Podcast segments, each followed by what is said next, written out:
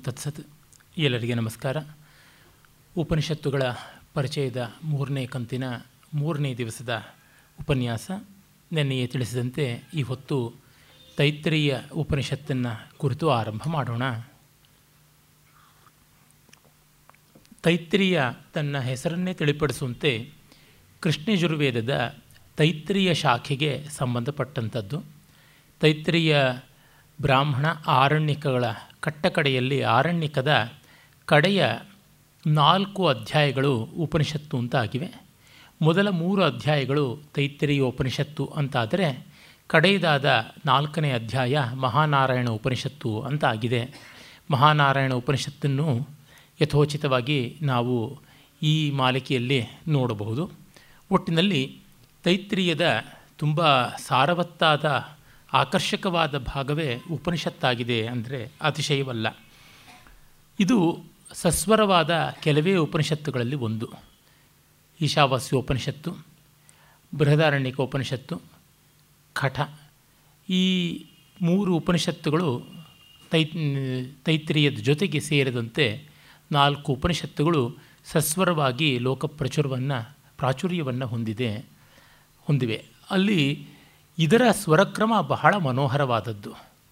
ಕಠಶಾಖೆಯ ಯಜುರ್ವೇದದ ಸ್ವರ ನಮಗೆ ಹೆಚ್ಚು ಕಡಿಮೆ ಋಕ್ಷಾಖೆಯಂತೆಯೇ ಕೇಳಿಸುತ್ತದೆ ಅಂತಾರೆ ಅವುಗಳ ಪ್ರಾಚುರ್ಯ ಕಡಿಮೆ, ಆದರೆ ತೈತ್ರಿಯದ್ದು ಮಾತ್ರ ಬಹಳ ಮನೋಹರವಾದ ಸ್ವರ ಪ್ರಕ್ರಿಯೆ. ಜೊತೆಗೆ ಇಲ್ಲಿ ಒಂದು ಕಡೆಯಲ್ಲಿಯೇ ನಾವು ಸಾಮವನ್ನು ಕೂಡ ಕೇಳ್ತೀವಿ. ಈ ಅರ್ಥದಲ್ಲಿ ಗಾನ ಮಾಧುರ್ಯ ಇಲ್ಲಿ ಅತಿಶಯವಾಗಿದೆ ಎಂದರೆ ಆಶ್ಚರ್ಯವಲ್ಲ. ಮತ್ತು ಇದು ತುಂಬ ಸಂಕ್ಷಿಪ್ತವಾದ ಉಪನಿಷತ್ತು ಅಲ್ಲ, ತುಂಬ ವಿಸ್ತಾರವಾದದ್ದು ಅಲ್ಲ. ಬೃಹದಾರಣ್ಯಕ ಚಾಂದೋಗ್ಯಗಳ ಹಾಗೆ ತುಂಬ ಗಾತ್ರದ್ದೂ ಅಲ್ಲ. ಈಶಾ, ಕೇನ ಮತ್ತು ಮಾಂಡುಕ್ಯಾದಿಗಳಂತೆ ತುಂಬ ಅಲ್ಪ ಕುಕ್ಷಿಯಾದದ್ದು ಅಲ್ಲ. ಒಂದು ಮಧ್ಯಮ ಗಾತ್ರದ ಉಪನಿಷತ್ತು. ಜೊತೆಗೆ ಈ ಉಪನಿಷತ್ತಿನಲ್ಲಿ ತತ್ವಭಾಗ ತುಂಬ ಮನೋಹರವಾದಂಥದ್ದು, ಆನಂದ ಮೀಮಾಂಸೆಗೆ ಸಂಬಂಧಪಟ್ಟಂಥದ್ದು ಇದೆ. ಜೊತೆಗೆ ಉಪಾಸನಾ ಭಾಗಗಳು ಸಾಕಷ್ಟು ಉಂಟು. ಇನ್ನೆಲ್ಲಿಯೂ ಬೇರೆ ಉಪನಿಷತ್ತುಗಳಲ್ಲಿ ಕಾಣಸಿಗದೇ ಇರುವಂಥ ತತ್ವಭಾಗ ಅಂತಂದರೆ ಈ ಆನಂದ ಮೀಮಾಂಸೆಯ ಪಂಚಕೋಶ ಸಂಕ್ರಮಣ ವಿವೇಕ. ಇದು ಇಲ್ಲಿಯ ಮಹತ್ವದ ಅಧಿಕರಣ. ಜೊತೆಗೆ ಬೇರೆ ಉಪನಿಷತ್ತುಗಳಲ್ಲಿ ಕಾಣಸಿಗದೇ ಇರುವ ಕೆಲವೊಂದು ಜೀವನ ಮುಖಿಯಾದ ಇಹವನ್ನು ಚೆನ್ನಾಗಿ ಮಾಡಿಕೊಳ್ಳಬೇಕು ಅನ್ನುವ ಮೌಲ್ಯ ಮೀಮಾಂಸೆಯ ಅಂಶಗಳು ಕೂಡ ಬರ್ತವೆ ಆ ಅರ್ಥದಲ್ಲಿ ಕೂಡ ಇದರ ಸ್ವಾರಸ್ಯ ಗಮನೀಯವಾದದ್ದು. ಈ ಕಾರಣದಿಂದಲೇ ಈ ಉಪನಿಷತ್ತು ಸ್ವಲ್ಪ ಕಠಿಣವೂ ಆದದ್ದು. ಸಾಮಾನ್ಯಕ್ಕೆ ಉಪನಿಷತ್ತುಗಳನ್ನು ಅಧ್ಯಯನ ಮಾಡುವವರಿಗೆ ಎದ್ದು ತೋರುವಂತೆ ಇಬ್ಬಗೆಯ ಕಾಠಿಣ್ಯ, ಒಂದು ತತ್ವಭಾಗದ ದುರ್ವಗಾಹ್ಯತೆ, ದುರ್ಬೋಧತೆ, ಅದು ಬರುವ ಕಾಠಿಣ್ಯವಾದರೆ, ಮತ್ತೊಂದು ಉಪಾಸ ಉಪಾಸನೆಗಳು ತುಂಬ ಸಂಕೀರ್ಣವಾಗಿವೆ, ಮತ್ತು ಅವುಗಳನ್ನು ಯಾವ ಅನುಭವದ ಹಿನ್ನೆಲೆಯಲ್ಲಿಯೂ ವಿಶ್ಲೇಷಣೆ ಮಾಡೋಕ್ಕಾಗೋಲ್ಲ ಅನ್ನುವ ಕಾಠಿನ್ಯ ಈ ಅರ್ಥದಲ್ಲಿ ತತ್ವಬೋ ಬೋಧೆ ಅನ್ನುವುದು ತುಂಬ ಅನುಭವ ಸೂಕ್ಷ್ಮತೆಯನ್ನು ನಿರೀಕ್ಷೆ ಮಾಡಿದರೆ, ಈ ಉಪಾಸನೆ ಅನ್ನುವುದು ವಿಶಿಷ್ಟಾನುಭವಗಳನ್ನು ನಿರೀಕ್ಷಣೆ ಮಾಡುತ್ತದೆ. ವಿಶಿಷ್ಟಾನುಭವಗಳು ಎಲ್ಲರಿಗೆ ಆಗುತ್ತವೆ ಅಂತ ಹೇಳೋಕ್ಕಾಗೋಲ್ಲ. ಆದರೆ ಸಾರ್ವತ್ರಿಕ ಅನುಭವ ಸೂಕ್ಷ್ಮತೆ ಎನ್ನುವುದು ಯಾರಿಗಾದರೂ ಸ್ವಾನುಭವವನ್ನು ಆಳವಾಗಿ ನೋಡಿಕೊಂಡ್ರೆ ಸಾಧ್ಯ. ಈ ಅರ್ಥದಲ್ಲಿ ಉಪನಿಷತ್ತುಗಳಲ್ಲಿರುವ ತತ್ವದ ಕಾಠಿನ್ಯ ಎಷ್ಟೇ ಆದರೂ ಅದು ಸುಲಭ ಅಂತ ನನಗನ್ನಿಸುತ್ತದೆ ಆದರೆ ಉಪಾಸನೆಗಳಲ್ಲಿ ಬರುವ ತೊಡಕು ಇದಮಿತ್ತಂ ಅಂತ ನಿಶ್ಚಯ ಮಾಡೋಕ್ಕೆ ಆಗದೇ ಇರುವ ಸ್ವರೂಪ. ಮತ್ತು ಎಲ್ಲಕ್ಕಿಂತ ಮಿಗಿಲಾಗಿ ಭಾಷ್ಯಕಾರಗಳೆಲ್ಲ ತಾರಮ್ಮಯ್ಯ ಮಾಡಿಬಿಡ್ತಾರೆ. ಈ ಉಪಾಸನೆಗಳು ಬಂದ ತಕ್ಷಣ ಶಂಕರರಿಂದ ಮೊದಲುಗೊಂಡು ಎಲ್ಲರೂ ಅದೇ ಮಾಡುವಂಥದ್ದು. ಅದಕ್ಕೆ ಕಾರಣವೂ ಒಂದು ಇದೆ. ವಿಶೇಷವಾಗಿ ಶಂಕರರು ಉಪಾಸನೆಗಳ ಸಂದರ್ಭದಲ್ಲೆಲ್ಲ ಮೌನವನ್ನು ವಹಿಸ್ತಾರೆ. ಪದ ಪದಕ್ಕೆ ಅರ್ಥ ಏನೋ ಒಂದು. ಎದ್ದೋಗ ಮಾತೊಂದು ಬಿದ್ದೋಗಲಿ ಅಂತಾರಲ್ಲ, ಆ ರೀತಿಯಾಗಿ ಬರೆದು ಮುಗಿಸ್ಬಿಡ್ತಾರೆ.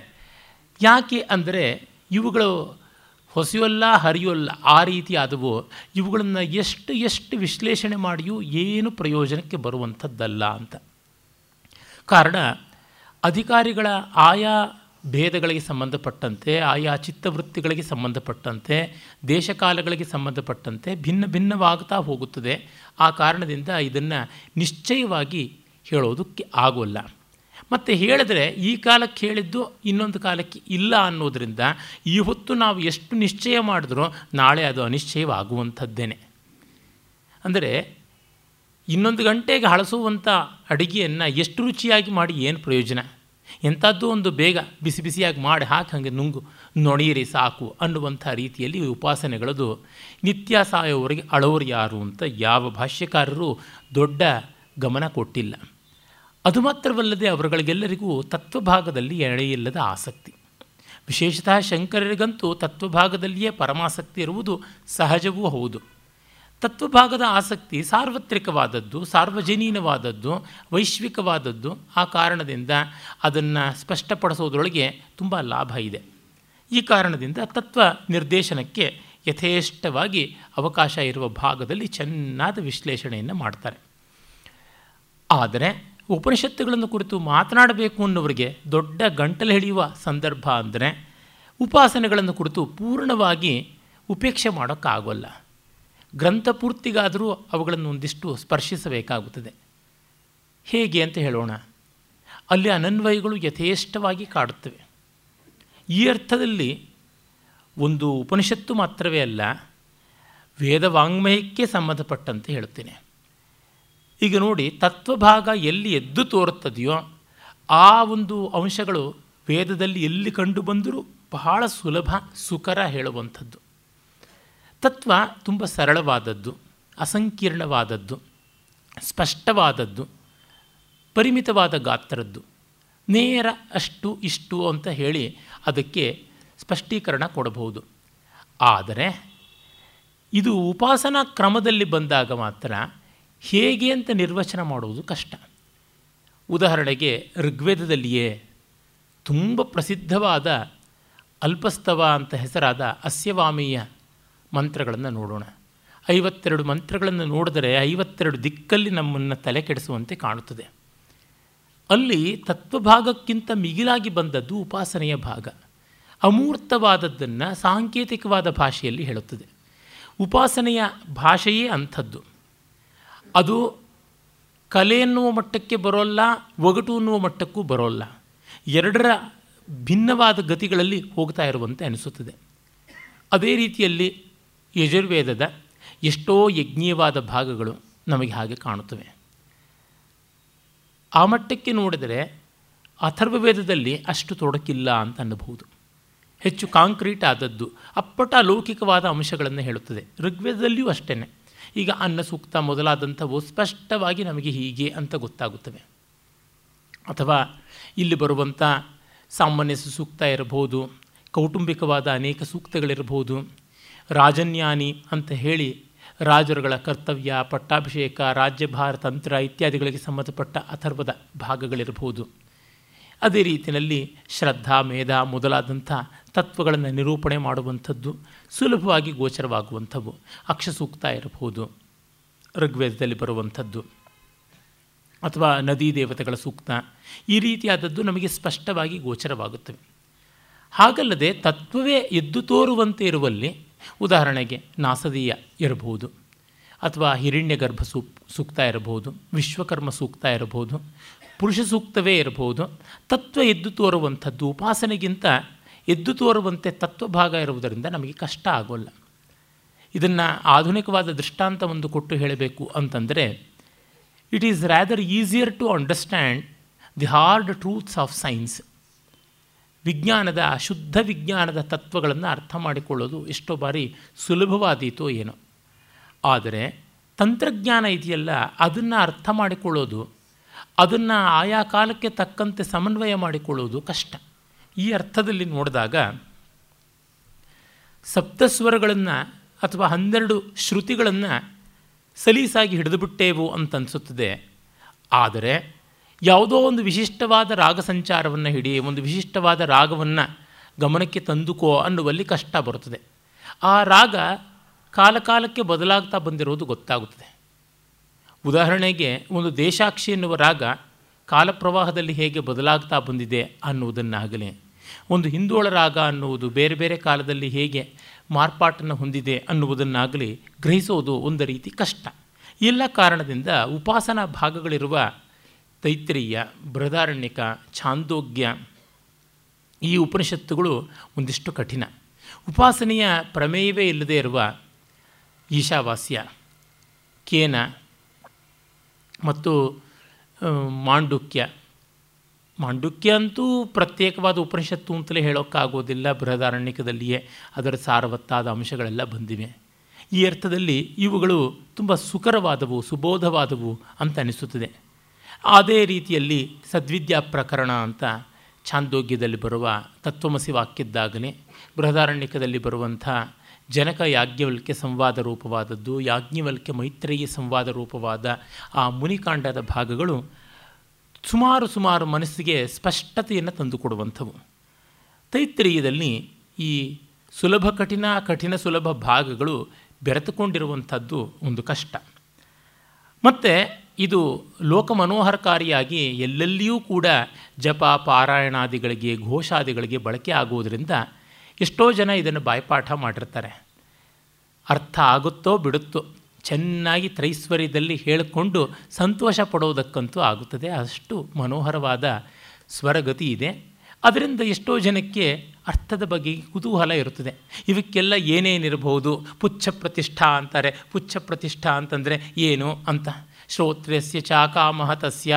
ಅಕಾಮಹತ ಅಂತಂದರೆ ಏನು? ನ ಕಂಚನ ವಸತಿಂ ಪ್ರತ್ಯಾಚಕ್ಷೀತ. ಏನು? ನ ವಸತಿಂ ಪ್ರತ್ಯಾಚಕ್ಷೀತ ಅಂತಂದರೆ, ತ್ರಿಶಂಕುವನ ತತ್ವ ಅಂದರೆ ಯಾವುದು? ನಾಕ ಮೌದ್ಗಲ್ಲಿನ ತತ್ವ ಅಂದರೆ ಯಾವುದು? ಒಬ್ಬ ಗುರುವಾದವನು ಶಿಷ್ಯರು ತನ್ನಲ್ಲಿ ಹೇಗೆ ಬರಲಿ ಅಂತ ಅಪೇಕ್ಷೆ ಪಡುವುದು? ಇವುಗಳನ್ನೆಲ್ಲ ಹೇಳಬಹುದು. ಪಂಚಮಹಾಸಂಹಿತಾ ಅಂತ ಹೇಳ್ಬಿಟ್ಟು ಅಧಿಜ್ಯೋತಿಷ ಅಧಿಪ್ರಜ, ಅಧಿದೈವ ಮೊದಲಾದಂಥವು ಯಾವುವು ಐದು ಸಂಹಿತೆಗಳು ಅಂತಿವೆ, ಅವುಗಳನ್ನು ಕುರಿತು ಏನು ಹೇಳೋದು? ಅಂತ ಕೈ ಗಟ್ಟಿಯಾಗಿ ಹಿಡ್ಕೊಂಡು ಇದು ಪದ ಪದಕ್ಕೆ ನೀನು ಅರ್ಥ ಹೇಳು ಅಂದರೆ ಕಣ್ಣು ಕಣ್ಣು ಬಾಯಿ ಬಾಯಿ ಬಿಡಬೇಕಾದಂಥ ಸಂದರ್ಭ ಉಂಟು. ಆದರೆ ಅವುಗಳಿಗೆ ಒಂದು ಮಟ್ಟದ ಸಮಾಧಾನಕಾರಿಯಾಗುವಂತೆ ಅರ್ಥ ಹೇಳದೇ ಇದ್ದರೆ ಉಪನಿಷತ್ತನ್ನು ಇಷ್ಟಪಡ್ತೀನಿ ಅನ್ನೋದ್ರೊಳಗೆ ಏನೂ ಅರ್ಥ ಕಾಣೋದಿಲ್ಲ. ಈ ಕಾರಣದಿಂದ ಭಾಷ್ಯಕಾರರ ಅಭಿಪ್ರಾಯಗಳು ಎಲ್ಲಿ ಮಾರ್ಗದರ್ಶಿಯಾಗಿಲ್ಲವೋ, ನಮಗೇನೂ ದಾರಿ ತೋರಿಸ್ತಾ ಇಲ್ವೋ ಅಂಥ ಜಾಗದಲ್ಲಿ ನಾನು ಪೂರ್ಣ ಬೇರೆಯ ಹಾದಿಯನ್ನು ಹಿಡಿಯುತ್ತೀನಿ. ಗುರಿ ಒಂದೇ, ಬೇರೆ ಅಲ್ಲ, ಒಂದೇ ಗುರಿ. ಆದರೆ ಅಲ್ಲಿ ಭಾಷ್ಯಕಾರರು ಏನೂ ನಮಗೆ ನೆರವು ಕೊಡ್ತಾ ಇಲ್ವೋ ಭಾಷ್ಯಕಾರರ ಸಮಗ್ರ ಪ್ರಜ್ಞಾ ಬಲದಿಂದಲೇ ಅರ್ಥಾಂತರಗಳನ್ನು. ಅರ್ಥಾಂತರ ಅಂದರೆ ಆ ಸಂದರ್ಭಕ್ಕೆ ಯಾರೂ ಯಾವ ಅರ್ಥವನ್ನು ಹೇಳಿಲ್ಲದೆ ಇರೋದ್ರಿಂದ ಇದು ಯುಕ್ತವಾದ ಅರ್ಥ ಇರಬೇಕು ಅನ್ನುವಂತೆ ಸ್ವಬುದ್ಧಿಗೆ ತೋರಿದ್ದನ್ನು ಹೇಳ್ತೀನಿ. ನನ್ನ ಪೂಜ್ಯ ಗುರುಗಳಾದ ರಂಗನಾಥ್ ಶರ್ಮರು ಬಹಳ ಸೊಗಸಾಗಿ ತೈತ್ತರಿಯ ಪ್ರವಚನ ಅಂತ ಒಂದು ವಿವರಣೆಯನ್ನು ಬರೆದಿದ್ದಾರೆ. ಅವರು ಅಲ್ಲಿ ಬಹಳ ನಮ್ರತೆಯಿಂದ ನನಗಿಂತ ತುಂಬ ಸರ್ವತೋಮುಖವಾದ ಪ್ರಜ್ಞಾಶಾಲಿಗಳಾದರೂ ತುಂಬ ದೊಡ್ಡ ನಮ್ರತೆಯಿಂದ ಹೇಳ್ತಾರೆ. ನಾನು ಆಚಾರ್ಯರುಗಳ ಅಭಿಪ್ರಾಯಕ್ಕಿಂತ ಭಿನ್ನವಾದದ್ದನ್ನು ಹೇಳ್ತಾ ಇದ್ದೀನಿ ಅಂತ ಯಾರೂ ತಪ್ಪಾಗಿ ತಿಳಿಯಬಾರದು. ಆದರೆ ಬೇರೆ ದಾರಿ ಇಲ್ಲ, ಹೇಳಬೇಕಾಗಿದೆ ಆಚಾರ್ಯರುಗಳು ಏನು ಕೈ ಕಣ್ಣು ತೋರಿಸ್ತಾ ಇಲ್ಲವಾದ್ದರಿಂದ ಹೀಗೆ ಮಾಡಬೇಕಾಗಿದೆ ಅಂತ. ಅದೇ ದಾರಿ ನನ್ನದು ಆಗಿದೆ. ಆದರೆ ನನಗೆಲ್ಲಿ ನಮ್ಮ ರಂಗನಾಥ್ ಶರ್ಮರು ಹೇಳುವ ಅರ್ಥವು ಅಷ್ಟು ಸಮಾಧಾನಕಾರ ಅಲ್ಲ ಅಂತ ಅನಿಸಿದ್ಯೋ? ಅಲ್ಪ ಸ್ವಲ್ಪ ಜಾಗದಲ್ಲಿ ಅದಕ್ಕೂ ಭಿನ್ನಯಿಸಿಕೊಂಡು ನಾನು ಹೇಳ್ತೀನಿ. ಹಾಗಾಗಿ ಆ ಎಲ್ಲ ನಮೋ ಮಹತ್ಯ ಬ್ರಹ್ಮರ್ಷಿಭ್ಯ ಪರಮರ್ಷಿಭ್ಯ ವಂಶರ್ಷಿಭ್ಯ ಕಾಂಡರ್ಷಿಭ್ಯ ಅಂತ ನಮಸ್ಕಾರ ಮಾಡಿಕೊಂಡು ಆರಂಭ ಮಾಡೋಣ. ಇಲ್ಲಿ ಮೂರು ಅಧ್ಯಾಯಗಳಿವೆ ಅಂತ ಹೇಳಿದೆ. ವಲ್ಲಿ ಅನ್ನುವ ಹೆಸರು ವಿಭಾಗ ಅದಕ್ಕೆ ಉಂಟು. ಮೊತ್ತ ಮೊದಲಿಗೆ ನಾವು ಶಿಕ್ಷಾವಲ್ಲಿ, ಆಮೇಲೆ ಆನಂದವಲ್ಲಿ ಅಥವಾ ಬ್ರಹ್ಮಾನಂದವಲ್ಲಿ ಮತ್ತು ಭೃಗುವಲ್ಲಿ ಅಂತ ಮೂರು ವಲ್ಲಿಗಳಾಗಿ ಅವುಗಳಿಗೆ ಹೆಸರನ್ನು ಕೊಟ್ಟಿದ್ದಾರೆ. ಇಡೀ ಆ ಮೂರು ಅಧ್ಯಾಯಗಳ ವಿಷಯ ನಿರೂಪಣವನ್ನು ಸ್ಥೂಲವಾಗಿ ನೋಡೋದಿದ್ದರೆ ಮೊತ್ತ ಮೊದಲಿಗೆ ಉಪನಿಷತ್ತು ಪಾಠ ಪ್ರವಚನವನ್ನು ಕುರಿತಂತೆ, ಉಚ್ಚಾರಣೆಯನ್ನು ಕುರಿತಂತೆ, ಶಿಕ್ಷಾಶಾಸ್ತ್ರವನ್ನು ಕುರಿತಂತೆ ಕೆಲವು ಮಾತುಗಳನ್ನು ಹೇಳುತ್ತದೆ. ವೇದಾಂಗಗಳಲ್ಲಿ ಒಂದು ಶಿಕ್ಷಾಶಾಸ್ತ್ರ ಅದು ಉಪನಿಷತ್ತಿನಲ್ಲಿ ಅಥ ಶೀಕ್ಷಾಂ ವ್ಯಾಖ್ಯಾಸ್ಯಾಮ ಅಂತ ಶೀಕ್ಷಾ ಅಂತ ಅಲ್ಲಿ ಆರ್ಷತ್ವದಿಂದ ವೃದ್ಧಿ ದೀರ್ಘ ಬಂದಿದೆ. ಶಿಕ್ಷಾ ಅಂತ ವಸ್ತುತ ಅದು ಶಿಕ್ಷಾಶಾಸ್ತ್ರ. ಉಚ್ಚಾರಣೆ ಸ್ಪಷ್ಟವಾಗದೆ ಅರ್ಥನಿರ್ಣಯಕ್ಕೆ ಅನುಕೂಲ ಆಗುವುದಿಲ್ಲ. ಈ ಕಾರಣದಿಂದ ಉಚ್ಚಾರಣೆ ಸರಿಯಾಗಿರಬೇಕು. ಮಾತಿನ ಸಂವಹನ ಕ್ರಮಕ್ಕೆ ಅದು ಬೇಕಾದದ್ದು ಅಂತ ಅದನ್ನು ಹೇಳುವುದಾದ ಮೇಲೆ ಈ ಜಗತ್ತನ್ನು ಪಂಚಮಹಾ ಸಂಹಿತೆಗಳಾಗಿ ಪಾಂಕ್ತ ಅಂತ ಪಂಕ್ತಿ ಎನ್ನುವುದು ಒಂದು ಸಾಲಿಗೆ ಐದು ಅಕ್ಷರದಂತೆ ನಾಲ್ಕು ಸಾಲುಗಳನ್ನು, ಇಪ್ಪತ್ತು ಅಕ್ಷರಗಳನ್ನು ಉಳ್ಳಂಥ ಛಂದಸ್ಸು, ಐದು, ನಾಲ್ಕು, ಇಪ್ಪತ್ತು. ಆ ಪಂಕ್ತಿ ಛಂದಸ್ಸಿಗೆ ಸಂಬಂಧಪಟ್ಟಂತೆ ಪಂಚ, ಪಂಚಕ್ಕೆ ಸಂಬಂಧಪಟ್ಟದ್ದಾಗಿ ಪಾಂಕ್ತವಾದದ್ದು, ಆ ಪಂಚಮಹಾಸಂಹಿತೆಗಳು ಐದು ಅನ್ನುವಂಥ ಒಂದು ಸಂಕೇತವನ್ನು ಇಟ್ಟುಕೊಂಡು ಆ ಮೂಲಕ ಜಗತ್ತನ್ನು ನಾನು ಹೇಗೆ ಕಾಣಬೇಕು? ಜಗತ್ತಿನಲ್ಲಿರುವ ಜೀವರಾಶಿಗಳನ್ನು ಹೇಗೆ ಕಾಣಬೇಕು? ಜಗಜ್ಜೀವ ಯೋಗ ಅನ್ನುವುದು ಹೇಗೆ ಅಂತ ಭಾವಿಸಬೇಕು ಅಂತ ಪಂಚಮಹಾಸಂಹಿತೆಗಳ ಬಗ್ಗೆಯೇ ಈ ವಿಷಯವನ್ನು ಕುರಿತು ಜ್ಞಾನಪೂರ್ವಕವಾದ ಗೌರವವನ್ನು ಇಟ್ಟುಕೊಳ್ಳೋದು ಹೇಗೆ ಅಂತ ಬರುತ್ತದೆ. ಅಧಿಲೋಕ, ಅಧಿಜ್ಯೋತಿಷ, ಅಧಿವಿದ್ಯ, ಅಧಿಪ್ರಜ, ಅಧ್ಯಾತ್ಮ ಅಂತ. ಅಧಿ ಅಂದರೆ with reference to in discussion with ಈ ರೀತಿಯಾಗಿ ಅರ್ಥ ಅದನ್ನು ಕುರಿತಾಗಿ ಅಂತ ಈ ಕಣ್ಣಿಗೆ ಕಾಣುವ ಲೋಕಕ್ಕೆ ಸಂಬಂಧಪಟ್ಟದ್ದು ಮತ್ತು ಬೆಳಕಿನ ಲೋಕಕ್ಕೆ ಸಂಬಂಧಪಟ್ಟದ್ದು, ವಿದ್ಯೆಯ ಪ್ರಪಂಚಕ್ಕೆ ಸಂಬಂಧಪಟ್ಟದ್ದು, ಸಂತಾನ ಪ್ರಪಂಚಕ್ಕೆ ಸಂಬಂಧಪಟ್ಟದ್ದು ಮತ್ತು ನಮ್ಮ ದೇಹ, ದೇಹಿಗಳ ಅಂದರೆ ಶರೀರ, ಶಾರೀರ, ನಮ್ಮ ದೇಹ ಮತ್ತು ದೇಹದಲ್ಲಿರುವಂತಹ ಜೀವ ಇದಕ್ಕೆ ಸಂಬಂಧಪಟ್ಟದ್ದು ಅಧ್ಯಾತ್ಮ ಅಂತ ಇವುಗಳನ್ನು ಕುರಿತು ಚರ್ಚೆ ಬರುತ್ತದೆ. ಸದ್ಗುರುವಾದವನು ಎಲ್ಲ ಕಡೆಯಿಂದಲೂ ಶಿಷ್ಯರು ಹೇಗೆ ತನ್ನೆಡೆಗೆ ಬಂದು ಕಲಿಯಲಿ ಎನ್ನುವ ಬಯಕೆ ಯಾವುದಿದೆ? ಅದು ಈಡೇರಲಿ ಎನ್ನುವ ಮಂತ್ರಗಳು ಉಂಟು. ಒಂದಿಷ್ಟು ಕಾಮ್ಯ ಭಾವದ್ದು ಇಲ್ಲಿ ಇದೆ. ಅಂದರೆ ಒಳ್ಳೆ ಶಿಷ್ಯರು ಬರಲಿ ಅಂತ ಸದ್ಗುರುವಾದವನು ಅಪೇಕ್ಷೆ ಪಟ್ಟರೆ ತಪ್ಪಲ್ಲ. ಶ್ರೀರಾಮಕೃಷ್ಣ ಪರಮಸರು ಪ್ರತಿ ದಿವಸವೂ ಸಚ್ಚಿಷ್ಯರು ಬರಲಿ, ನನ್ನ ವಿದ್ಯೆಯನ್ನು ಸರಿಯಾಗಿ ಗ್ರಹಣ ಮಾಡಲಿ ಆ ಮೂಲಕವಾಗಿ ಅಮೃತತ್ವವನ್ನು, ಆನಂದವನ್ನು ಲೋಕಕ್ಕೆ ವಿಸ್ತರಿಸಲಿ ಅಂತ ದಿನ ಕಾಳಿಯಲ್ಲಿ ಹಂಬಲಿಸ್ತಾ ಇದ್ದರು ಅಂತ ಕೇಳಿದ್ದೀವಿ. ಆ ಥರ ಎಷ್ಟೋ ಒಳ್ಳೆಯವರಿಗೆ ಇರುತ್ತದೆ. ನಾಲ್ಕು ಜನಕ್ಕೆ ಉಪಕಾರವಾಗಲಿ ಅಂತನ್ನುವಂಥದ್ದು ಆ ಭಾವ ಬಹಳ ಹೃದಯಂಗಮವಾದದ್ದು. ಆಮೇಲೆ ಈ ಸಪ್ತ ವ್ಯಾಹೃತಿಗಳು ತ್ರಿವ್ಯಾಹೃತಿಗಳು ಅಂತ ಸಪ್ತ ಲೋಕಗಳಿಗೆ ಸಂಬಂಧಪಟ್ಟದ್ದು. ಮೂರು ಸ್ತರದ ಈ ಭೂ ಭುವಸ್ವಹ ಅನ್ನುವ ಮೂರು ಸ್ತರ ಅಥವಾ ಭೂ ಭುಹ ಸುವಹ ಮಹಾ ಇತ್ಯಾದಿ ಸಪ್ತ ಸ್ತರಗಳಿಗೆ ಸಂಬಂಧಪಟ್ಟದ್ದು. ವಿಶೇಷವಾದ ಸ್ವೀಕಾರ, ವ್ಯಾಹೃತಿ ಅನ್ನೋದಕ್ಕೆ ವಿಶೇಷವಾದ ಸ್ವೀಕೃತಿ ಎನ್ನುವ ಅರ್ಥ. ಅದರ ವಿವರಗಳು ಬರ್ತವೆ. ಮತ್ತು ಹೃದಯಾಕಾಶ, ಹೃದಯ ವಿದ್ಯೆ ಅದರ ಪ್ರಸ್ತಾವ ಕೂಡ ಬರುತ್ತದೆ. ಪಾಂಕ್ತೋಪಾಸನೆಯು ಅಲ್ಲಿ ಬರುತ್ತದೆ. ಮತ್ತು ಓಂಕಾರದ ಉಪಾಸನೆ. ಓಂಕಾರದ ಉಪಾಸನೆ ಎನ್ನುವುದಿದ್ದರೆ ಜಪಯೋಗ ರೂಪವಾದದ್ದು, ನಾದಯೋಗ ರೂಪವಾದದ್ದು, ಮನಸ್ಸಿನ ಏಕಾಗ್ರತೆಗೆ ಅನುಕೂಲಕಾರಿಯಾದದ್ದು ಅದರ ಬಗೆಗೆ ಬರುತ್ತದೆ. ಆಮೇಲೆ ತನ್ನ ವ್ಯಾಸಂಗದಲ್ಲಿ ತಾನು ಮಗ್ನನಾಗಬೇಕು. ತನ್ನ ವಿದ್ಯೆಯನ್ನು ತಾನು ನಿರಂತರವಾಗಿ, ನಿಶಿತವಾಗಿ ಇಟ್ಟುಕೊಂಡಿರಬೇಕು. ಅದು ಬಹಳ ಮುಖ್ಯವಾದದ್ದು ಅನ್ನುವ ಸ್ವಾಧ್ಯಾಯ ಪ್ರಶಂಸೆ ಬರುತ್ತದೆ. ಅಂದರೆ ಒಬ್ಬ ವಿದ್ವಾಂಸನಾದವನು, ಜ್ಞಾನಿಯಾಗುವವನು ವ್ಯಾಸಂಗನಿಷ್ಠನಾಗಬೇಕು. ತನ್ನ ಕೃಷಿ ಯಾವುದುಂಟು, ತನ್ನ ಕ್ಷೇತ್ರದ ದುಡಿಮೆ ಅದರೊಳಗೆ ಪಟುವಾಗಿರಬೇಕು ಅನ್ನುವಂಥದ್ದು ಬರುತ್ತದೆ. ಮತ್ತು ಈ ಭಾಗದ ಕಡೆಯ ಒಂದು ಪ್ರಕರಣ, ಶಿಷ್ಯಾನುಶಾಸನ ಅಂತ, ಸ್ನಾತಕೋಪದೇಶ ಅಂತ ಏನು ಹೇಳ್ತೀವಿ ಗ್ರ್ಯಾಜುಯೇಟ್ ಅಡ್ರೆಸ್ ಅಂತ, ಅದಕ್ಕೆ ಸಂಬಂಧಪಟ್ಟದ್ದಾಗಿದೆ. ಆಮೇಲೆ ನಾವು ಎರಡನೆಯದಾದ ಆನಂದವಲ್ಲಿ ಅಥವಾ ಬ್ರಹ್ಮಾನಂದವಲ್ಲಿ ಅಂತಲೂ ಕರೀತಾರೆ. ಅಲ್ಲಿ ಬ್ರಹ್ಮದ ಸ್ವರೂಪ ಲಕ್ಷಣ ಸತ್ಯ, ಜ್ಞಾನ, ಅನಂತ ಅನ್ನುವಂಥದ್ದು. ಮತ್ತು ಬ್ರಹ್ಮದ ತಟಸ್ಥ ಲಕ್ಷಣವಾಗಿ ಜಗತ್ಕರ್ತೃತ್ವ ಮೊದಲಾದವು ಯಾವುದಿವೆ?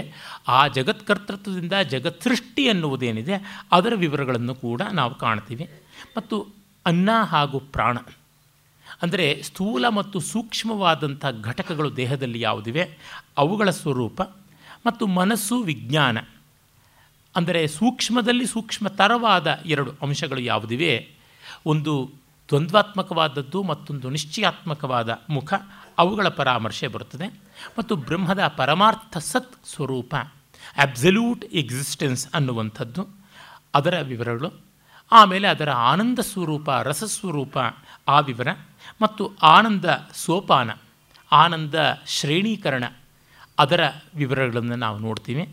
ಮತ್ತು ಈ ಜಗತ್ತೆಲ್ಲವೂ ಒಂದು ಋತದ ಕಾಸ್ಮಿಕ್ ಆರ್ಡರ್ ಅಂತ ನಾವು ಕರಿತೀವಲ್ಲ, ವಿಶ್ವ ನಿಯಾಮಕ ಶಕ್ತಿ, ಆ ಶಕ್ತಿಯ ಬೆಂಬಳಿಯಲ್ಲಿ ಇರುವಂಥದ್ದು, ಅದರ ನಿರ್ವಾಹದ ಮೇಲೆ ನಿಂತದ್ದು ಅನ್ನುವ ಶ್ರೀಮದ್ ಭೀಷಯ.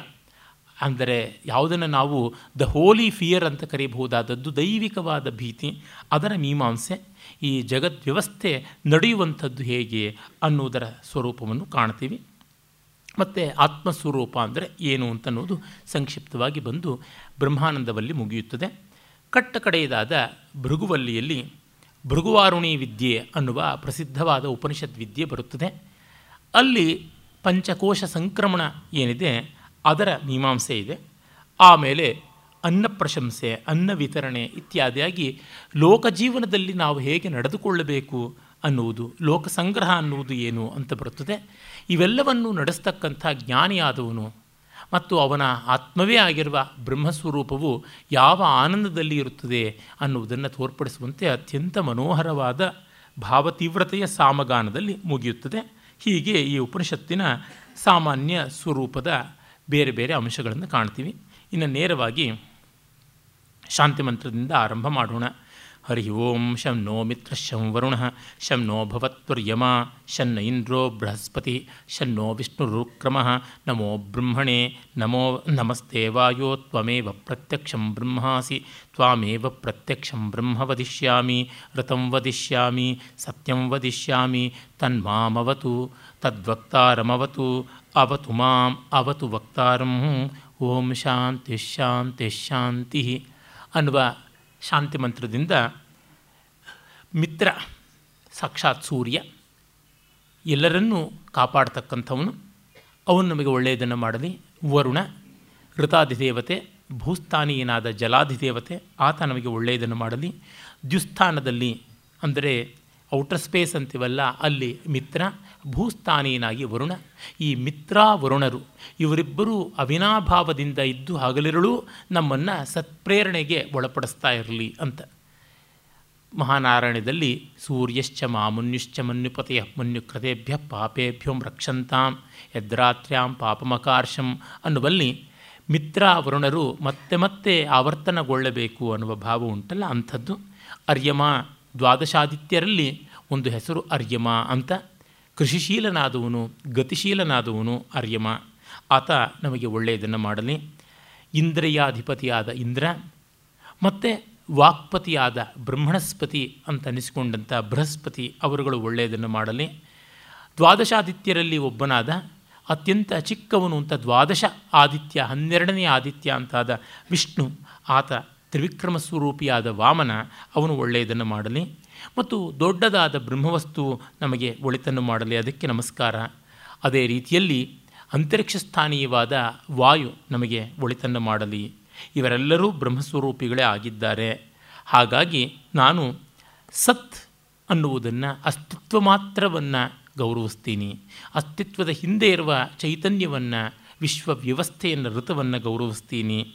ಅದು ನನ್ನನ್ನು, ನನ್ನ ಉಪದೇಶಕನನ್ನೂ ಕಾಪಾಡಲಿ ಅನ್ನುವ ಅರ್ಥದಿಂದ ತದ್ ಅವತು ಮಾಂ ಅವತು ವಕ್ತಾರಂ. ಈ ರೀತಿಯಲ್ಲಿ ಗುರು ಶಿಷ್ಯರು ಇಬ್ಬರು ನಮಗೆ ನೆಮ್ಮದಿಯನ್ನು ಇದು ಕೊಡಲಿ. ಆಚಾರ್ಯ ಮತ್ತು ಅಂತೆವಾಸಿ ಅಥವಾ ಶಿಷ್ಯ ಇವರಿಬ್ಬರಿಗೆ ಕ್ಷೇಮ, ಸ್ಥೈರ್ಯ, ವೀರ್ಯ, ವಿಜಯ, ಆಯುರ, ಆರೋಗ್ಯಗಳು ಸಿಗಲಿ ಎನ್ನುವುದರಿಂದ ಮೊದಲ ಆರಂಭ. ಓಂ ಶಿಕ್ಷಾಂ ವ್ಯಾಖ್ಯಾಸ್ಯಾಮ ವರ್ಣಸ್ವರ ಮಾತ್ರಾಬಲಂ ಸಾಮಸಂತಾನ ಇತ್ಯುಕ್ತ ಶೀಕ್ಷಾಧ್ಯಾಯ. ಇಲ್ಲಿ ಶಿಕ್ಷಾ ಅನ್ನುವುದು ವೃದ್ಧಿ ಆಗಿದೆ ರೂಪದಿಂದ ಶಿಕ್ಷಾ ಅಂತ. ಅಲ್ಲಿ ವರ್ಣ, ಸ್ವರ, ಮಾತ್ರ, ಬಲ, ಸಾಮ, ಸಂತಾನ ಇತ್ಯಾದಿಯಾಗಿ ಪರಿಭಾಷೆಯನ್ನು ಹೇಳ್ತಾ ಇದೆ. ಉಚ್ಚಾರಣೆಯಲ್ಲಿ ವರ್ಣಗಳು ಬಹಳ ಮುಖ್ಯ. ಒಂದೊಂದು ಉಚ್ಚಾರಣ ಸ್ಥಾನದಲ್ಲಿ ವ್ಯಕ್ತೀಕೃತವಾಗುವ ಶಬ್ದವನ್ನು ವರ್ಣ ಅಂತ ನಾವು ಕರಿತೀವಿ. ಮತ್ತು ತನ್ನಂತೆ ತಾನೇ ಸ್ವತಂತ್ರವಾಗಿ ಕೇಳಲ್ಪಡುವಂಥದ್ದನ್ನು ಸ್ವರ ಅಂತ ಕರಿತೀವಿ. ಹಾಗೆ ಸ್ವತಂತ್ರವಾಗಿ ಕೇಳಲಾಗದ್ದನ್ನು ವ್ಯಂಜನ ಅಂತ ಹೇಳ್ತೀವಿ.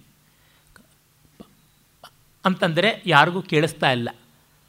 ಅಂತಂದರೆ ಏನು ಗೊತ್ತಾಗ್ತಾರೆ? ಚ ಅಂತ ಹೇಳಿದ್ದೆ. ಕ ಅಂತ ಹೇಳಿದೆ. ನಾವು ಕ ಅಂತ ಹೇಳಬೇಕು ಅಂದರೆ ಪ್ಲಸ್ ಅ ಸೇರಿಸಿ ಕ. ಪ್ಲಸ್ ಅ ಅಂತ ಸೇರಿಸಿದ್ರೆ ಅದು ಪ ಅಂತ ಆಗುತ್ತದೆ.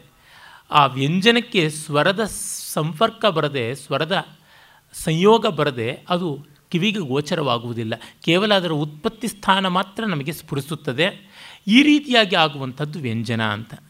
ವ್ಯಂಜನ ಅನ್ನುವುದಕ್ಕೆ ಲೋಕರೂಢಿಯಲ್ಲಿ ಚಟ್ನಿ, ಉಪ್ಪಿನಕಾಯಿ ಇತ್ಯಾದಿಯಾಗೆಲ್ಲ ಹೇಳ್ತೀವಿ. ಅದನ್ನು ಸ್ವತಂತ್ರವಾಗಿ ತಿನ್ನೋಕ್ಕಾಗೋದಿಲ್ಲ. ಇನ್ಯಾವುದರದೋ ಜೊತೆಯಲ್ಲಿ ಸೇರಿಸ್ಕೋಬೇಕು. ದೋಸೆ ಇಲ್ಲದೆ ಚಟ್ನಿ ತಿನ್ನೋಕ್ಕಾಗೋದಿಲ್ಲ. ಅನ್ನವಿಲ್ಲದೆ ಗೊಜ್ಜನ್ನು ತಿನ್ನೋಕ್ಕಾಗೋದಿಲ್ಲ. ಹಾಗೇ ತಿನ್ನೋರ ಮಾತು ಬಿಡಿ ಪಕ್ಕಕ್ಕಿಡಬೇಕು ಹೀಗೆ ಸ್ವತಂತ್ರವಾಗಿ ಯಾವುದು ರಾಜಿಸುವುದಿಲ್ಲ. ಅಂಥದ್ದನ್ನು ವ್ಯಂಜನ ಅಂತ ಕರೀತಾರೆ. ಸ್ವತಂತ್ರವಾಗಿ ರಾಜಿಸುವಂಥದ್ದು ಸ್ವರ. ಆ ಸ್ವರ ಮತ್ತು ಮಾತ್ರ ಅಂತಂದರೆ ಒಂದು ಉಚ್ಚಾರಾಂಶ, ಮೂಲಭೂತವಾದ ಉಚ್ಚಾರಾಂಶ ಪ್ರೈಮರಿ ಅಟ್ಟರೆನ್ಸ್ ಟೈಮ್ ಅಂತ ಏನು ಹೇಳ್ತೀವಿ? ಅದು ಆಮೇಲೆ ಬಲ ಅಂತ. ಉಚ್ಚಾರಣೆ ಮಾಡಬೇಕಾದರೆ ಎಷ್ಟು ಗಾಳಿನ ಹಾಕಬೇಕು, ಆ ಬಲ ಯಾವುದುಂಟು? ಅದು. ಮತ್ತು ಸಾಮ. ಸಾಮ ಅಂತನ್ನುವಲ್ಲಿ ನಮಗೆ ಗೋಚರವಾಗುವಂಥದ್ದು ಅದು ಮಧ್ಯಮ ಗತಿಯಿಂದ ಉಚ್ಚಾರಣೆ ಮಾಡುವಂಥದ್ದು, ನಾದಮಯವಾದದ್ದು ಅಂತ ನಮಗೆ ತಿಳಿಯುತ್ತದೆ. ಅದಾದ ಮೇಲೆ ಸಂತಾನ ಅಂತ. ಒಂದಾದ ಮೇಲೆ ಒಂದು ಶಬ್ದಗಳು, ಒಂದು ಸಕ್ಸೆಷನ್, ಒಂದು ಶ್ರೇಣಿಯಲ್ಲಿ ಹೊರಡುವಂಥವು. ವರ್ಣಗಳು, ಶಬ್ದಗಳು, ವರ್ಣ ಮತ್ತು ಸ್ವರ, ವ್ಯಂಜನ ಮತ್ತು ಸ್ವರ ಸೇರಿ ಅಕ್ಷರಗಳು ಅಂತ ಆಗುತ್ತವೆ. ಅವುಗಳ ನಿಶ್ರೇಣೀಕರಣವನ್ನು ನಾವು ಸಂತಾನ ಅಂತ ಕರಿತೀವಿ. ಇವೆಲ್ಲವೂ ಸೇರಿಕೊಂಡು ಶಿಕ್ಷಾಧ್ಯಾಯ ಆಗಿದೆ ಅಂತ ಕೇವಲ ಉಚ್ಚಾರಣೆಗೆ ಸಂಬಂಧಪಟ್ಟದ್ದು ತತ್ವಭಾಗ ಏನೂ ಇಲ್ಲ. ಅದನ್ನು ಹೇಳಿ ಮುಂದೆ ಹೇಳ್ತಾರೆ, ನಾವೀಗ ಅಥಾತ ಸಂಹಿತಾಯ ಉಪನಿಷದಂ ವ್ಯಾಖ್ಯಾಸ್ಯಾಮ. ಪಂಚ ಸಂಹಿತೆಗಳನ್ನು ವ್ಯಾಖ್ಯಾನ ಮಾಡ್ತೀವಿ. ಪಂಚಸ್ವಧಿಕರಣೇಶು, ಐದು ಅಧಿಕರಣ, ಐದು ಭಾಗಗಳಾಗಿ. ಅಧಿಲೋಕ ಮಧಿ ಜ್ಯೋತಿಷ ಮಧಿವಿದ್ಯೆ ಮಧಿಪ್ರಜ ಮಧ್ಯಾತ್ಮಂ ಅಂತ ಐದಾಗಿದೆ. ಅಧಿಲೋಕ, ಅಧಿಜ್ಯೋತಿಷ, ಅಧಿವಿದ್ಯ, ಅಧಿಪ್ರಜ, ಅಧ್ಯಾತ್ಮ ಅನ್ನುವಂಥದ್ದು. ಇಲ್ಲಿ ಪ್ರತಿಯೊಂದಕ್ಕೂ ಪೂರ್ವರೂಪ ಉತ್ತರ ರೂಪ ಸಂಧಿ, ಸಂಧಾನ. ಹೀಗೆ ಈ ನಾಲ್ಕು ನಾಲ್ಕು ಅಂಶಗಳನ್ನು ಹೇಳ್ತಾರೆ. ಒಂದೊಂದಕ್ಕೂ ಪೂರ್ವರೂಪ ಯಾವುದು ಉತ್ತರ ರೂಪ ಯಾವುದು, ಸಂಧಿ ಯಾವುದು, ಸಂಧಾನ ಯಾವುದು ಅಂತ ಹೇಳಿ ಆಗಿದೆ. ಇದಿಷ್ಟೇ ತಿಳ್ಕೊಳ್ಬೇಕಾದದ್ದು ಅಂತ. ಅಥಾದಿ ಲೋಕಂ, ಪೃಥ್ವೀ ಪೂರ್ವ ರೂಪಂ ದ್ಯೌರುತ್ತರ ರೂಪಂ ಆಕಾಶ ಸಂಧಿ ವಾಯುಸ್ಸಂಧಾನಂ ಇತ್ಯಧಿಲೋಕಂ ಅಂತ. ಇವೆಲ್ಲ ಬಹಳ ಚೆನ್ನಾಗಿ ಕೇಳೋದಕ್ಕೆ ಚಿಕ್ಕ ಚಿಕ್ಕ ವಾಕ್ಯಗಳಾಗಿ ಹದವಾದ ತ್ರೈಸ್ವರ್ಯ ಉದಾತ್ತಾನುದಾತ್ತ ಸ್ವರಿತ ಕ್ರಮಗಳು, ಅಲ್ಲಲ್ಲಿ ಪ್ರಚಯ ಅಥವಾ ದ್ವಿಸ್ವರಿತಗಳು ಬಂದು ಚೆನ್ನಾಗಿ ಕೇಳುತ್ತವೆ. ಆದರೆ ಇವುಗಳ ಅರ್ಥ ಏನು ಅಂದರೆ ಕಣ್ಣು ಕಣ್ಣು ಬಿಡುವಂತೆ ಆಗುತ್ತದೆ. ಇವುಗಳ ಸಾರಾಂಶ ಹೀಗೆ. ಇಡೀ ಜಗತ್ತು ನಮ್ಮ ಕಣ್ಣಿಗೆ ಲೋಕ್ಯತೆ ಇತಿ ಲೋಕ, ಕಣ್ಣಿಗೆ ಕಾಣುವಂಥದ್ದು ಜಗತ್ತು ಅಂತಾಗಿದೆ. ಆ ಲೋಕ ನಮ್ಮ ಭೂಮಿ ಮತ್ತು ಅದರ ಆಚೆಗಿನ ಆಕಾಶ ಅಂತ ಹೀಗೆ ಎರಡು. ಹಾಗಲ್ಲದೆ ಇವುಗಳ ನಡುವೆ ಒಂದರಿಂದ ಇನ್ನೊಂದಕ್ಕೆ ಹೋಗುವಲ್ಲಿ ಟ್ರಾನ್ಸೇಷನ್ ಅಂತ ನಾವು ಏನಂತೀವಿ, ಆ ಸಂಕ್ರಮಣದ ಗತಿ ಅಂತ ಆ ಮಧ್ಯ ಅಂಶ ಕೂಡ ಒಂದು ಉಂಟು. ಮತ್ತು ಅಲ್ಲಿ ಆ ಮಧ್ಯದ ಜಾಗವನ್ನು ಯಾವುದೋ ಒಂದು ಆಕ್ರಮಿಸಿಕೊಂಡು ಎರಡನ್ನೂ ಬೆಸೀತಾ ಇದೆ. ಒಂದು ಪೂರ್ವ ರೂಪ ಇನ್ನೊಂದು ಉತ್ತರ ರೂಪ ನಡುವೆ ಇರತಕ್ಕಂಥ ಸಂಧಿ ಅಂದರೆ ಬಿಡತಿಯ ಭಾಗ. ತೆರಪಿನ ಎಡೆ, ಅದನ್ನು ತುಂಬಿಕೊಂಡಿರುವಂಥದ್ದು ಈ ಎರಡನ್ನೂ ಅಂಟಿಸ್ತಾ ಇರತಕ್ಕಂಥದ್ದು ಅಂತ ಹೀಗೆ ನಾಲ್ಕು ಅಂತ ಮಾಡಿಕೊಂಡದ್ದು. ಶಂಕರಾದಿಗಳು ಭಾಷ್ಯ ಬರೆಯುವಾಗ ಈ ಅಕ್ಷರಗಳು ಪೃಥ್ವಿ, ಆಕಾಶ, ಲೋಕ ಈ ಥರ ಹೇಳುವಾಗ ಒಂದು ಅಕ್ಷರದಿಂದ ಇನ್ನೊಂದು ಅಕ್ಷರಕ್ಕೆ ಹೋಗುವಾಗ ಈ ಅಕ್ಷರದ ಕೊನೆ, ಆ ಅಕ್ಷರದ ಆರಂಭ ಇವುಗಳೆರಡರನ್ನ ಪೂರ್ವ ಮತ್ತು ಉತ್ತರ ರೂಪ ಅಂತ ಹೇಳಿ ಅಲ್ಲಿರುವ ತೆರಪಿನ ಸ್ವರ ಯಾವುದಿದೆ? ವ್ಯಂಜನ ಯಾವುದಿದೆ ಅದನ್ನು ಸಂಧಿ ಮತ್ತು ಸಂಧಾನ ಅಂತ ವಿಶ್ಲೇಷಣೆ ಮಾಡ್ತಾರೆ. ನನಗೆ ಅದಷ್ಟು ಸ್ವರಸ ಅಂತ ಅನಿಸೋದಿಲ್ಲ. ಮತ್ತು ಇವುಗಳನ್ನು ಹೀಗೆ ಉಪಾಸನೆ ಮಾಡಿದವನು ಆಯಾ ಲೋಕಗಳನ್ನು ಹೊಂದಿದವನಾಗ್ತಾನೆ. ಅಧಿಲೋಕವನ್ನು ಉಪಾಸನೆ ಮಾಡಿದವನಿಗೆ ಲೋಕಾನುಗ್ರಹವಾಗುತ್ತದೆ. ಅಧಿಪ್ರಜವನ್ನು ಉಪಾಸನೆ ಮಾಡಿದವನಿಗೆ ಪ್ರಜಾನುಗ್ರಹ, ಸಂತಾನ ಆಗುತ್ತದೆ. ಅಧಿ ವಿದ್ಯೆಯನ್ನು ಉಪಾಸನೆ ಮಾಡುವವನಿಗೆ ವಿದ್ಯೆ ಸಂಪನ್ನವಾಗುತ್ತದೆ ಅಂತ ಹೀಗೆಲ್ಲ ಹೇಳ್ತಾರೆ. ಅದಕ್ಕಿಂತ ಸಂಗತವಾದದ್ದು ನಮ್ಮ ಜೀವನಕ್ಕೆ ಇಹಕ್ಕೆ, ಇಹದ ಮೂಲಕವಾಗಿ ಪರಕ್ಕೆ ಬೇಕಾಗುವ ಅನುಕೂಲತೆ ಏನು ಅನ್ನೋ ದೃಷ್ಟಿಯಿಂದ ಇದಿದೆ ಅಂತಂದರೆ ಈ ಜಗತ್ತು ಭೂಮಿ ಮತ್ತು ಹೊರಗಿನ ಆಕಾಶ ಇವೆರಡಕ್ಕೂ ನಡುವಿರುವ ವಾಯುಮಂಡಲ. ಇದಕ್ಕೆ ಸಂಬಂಧಪಟ್ಟದ್ದು ಅಂತಷ್ಟೇ ಅಲ್ಲಿ ತಾತ್ಪರ್ಯ. ಪೃಥ್ವಿ ಪೂರ್ವರೂಪಂ. ಪೃಥ್ವಿ ಪೂರ್ವರೂಪದ್ದು ಒಂದು ಮುಖ. ಆಕಾಶ ಉತ್ತರ ರೂಪ ದೇವ್ರುತ್ತರ ರೂಪ, ಆಕಾಶ ಸಂಧಿ ಸ್ಪೇಸ್ ಅಂತೀವಲ್ಲ ಆ ಎರಡಕ್ಕೂ ನಡುವೆ ಇರತಕ್ಕಂಥದ್ದು ಈ ತೆರಪು, ಅದನ್ನು ತುಂಬಿಕೊಂಡಿರುವಂಥದ್ದು ವಾಯು. ಹೀಗಾಗಿ ನಾವು ಈ ಪೃಥ್ವಿ, ಆಕಾಶ, ನಡುವಣ ಅಂತರಿಕ್ಷ ಹಾಗೂ ಅಲ್ಲಿ ತುಂಬಿಕೊಂಡಿರುವ ವಾಯು, ಇವುಗಳನ್ನು ಅರ್ಥ ಮಾಡಿಕೊಳ್ಳಬೇಕು. ತನ್ಮೂಲಕವಾಗಿ ಜಗತ್ತಿನ ಅರ್ಥ ಮಾಡಿಕೊಂಡಂತೆ ಆಗುತ್ತದೆ. ಜಗತ್ತನ್ನು ಅರ್ಥ ಮಾಡಿಕೊಳ್ಳೋದು ಅಂದರೆ ಅರ್ಥ ಮಾಡಿಕೊಳ್ಳೋದು ಅನ್ನೋದಕ್ಕೆ ಸುಮ್ಮನೆ ಬೌದ್ಧಿಕವಾಗಿ ಅದನ್ನು ಕುರಿತು ನಾವು ತಿಳುವಳಿಕೆ ಬೆಳೆಸ್ಕೊಂಡಿವಿ ಅಂತಲ್ಲ, ಭಾವನಾತ್ಮಕವಾಗಿ ಕೂಡ ಬೆಳೆಸಿಕೊಂಡು ತಿಳುವಳಿಕೆಯನ್ನು ತನ್ಮೂಲಕವಾಗಿ ಅದರ ಹಿತಕ್ಕಾಗಿ ನಾವು ದುಡಿಯುತ್ತೀವಿ ಈ ಅರ್ಥದಲ್ಲಿ ವಿಶ್ವಕ್ಷೇಮಕ್ಕೆ ಸಹಕಾರಿಗಳಾಗಿ ಬದುಕ್ತೀವಿ ಅನ್ನುವಂಥ ವಿಚಾರ ಯಾರಿಗುಂಟು? ಅವರು ಅಧಿಲೋಕವನ್ನು ಉಪಾಸನೆ ಮಾಡಿದವರಾಗ್ತಾರೆ. ಉಪಾಸನೆ ಮಾಡೋದು ಅಂತಂದರೆ ಅದು ದೊಡ್ಡದು ಅಂತ ಭಾವಿಸಿ ಅದಕ್ಕೆ ತೆತ್ತುಕೊಂಡು ಬದುಕುವುದು ಅಂತ ಅರ್ಥ. ಈ ಭೂಮಿಯನ್ನು ಚೆನ್ನಾಗಿ ಕಾಪಾಡಬೇಕು. ಬಾಹ್ಯಾಕಾಶವನ್ನು ಚೆನ್ನಾಗಿ ಕಾಪಾಡಿಕೊಳ್ಳಬೇಕು ಪರ್ಯಾವರಣವನ್ನು ಚೆನ್ನಾಗಿ ಕಾಪಾಡಿಕೊಳ್ಳಬೇಕು ಅಲ್ಲಿರುವ ವಾಯು ಮೊದಲಾದ ಸಕಲ ದ್ರವ ಅನಿಲಾದಿಗಳನ್ನು ಗೌರವಿಸಬೇಕು. ಅವುಗಳನ್ನು ಪ್ರದೂಷಣ ಮಾಡಬಾರ್ದು. ಈ ರೀತಿಯಾದ ಭಾವನೆಗಳೆಲ್ಲ ಬಂದು ನಾವು ಗೌರವ ಕೊಡೋದು ಅಂತ ಉಪಾಸನೆ ಮಾಡೋದು ಕೈ ಕಟ್ಟಿಕೊಂಡು ಕಣ್ಣು ಮುಚ್ಕೊಂಡು ಕೂತ್ಕೊಳ್ಳೋದು ಅನ್ನೋದಷ್ಟೇ ಅರ್ಥವಾದರೆ ಏನು ಪ್ರಯೋಜನ ಇಲ್ಲ. ಸಕ್ರಿಯವಾಗಿ ಆ ದಿಕ್ಕಿನಲ್ಲಿ ದುಡಿಮೆ ಮಾಡಬೇಕು ಅಂತ. ಉಪಾಸನೆ ಅನ್ನುವುದು ಕರ್ಮಕಾಂಡಕ್ಕೆ ಪ್ರಧಾನವಾಗಿ ಸಂಬಂಧಪಟ್ಟೇ ಇರೋದರಿಂದ ಕ್ರಿಯಾತ್ಮಕವಾಗಲೇಬೇಕು ಅನ್ನೋದು ಗೊತ್ತಾಗುತ್ತದೆ.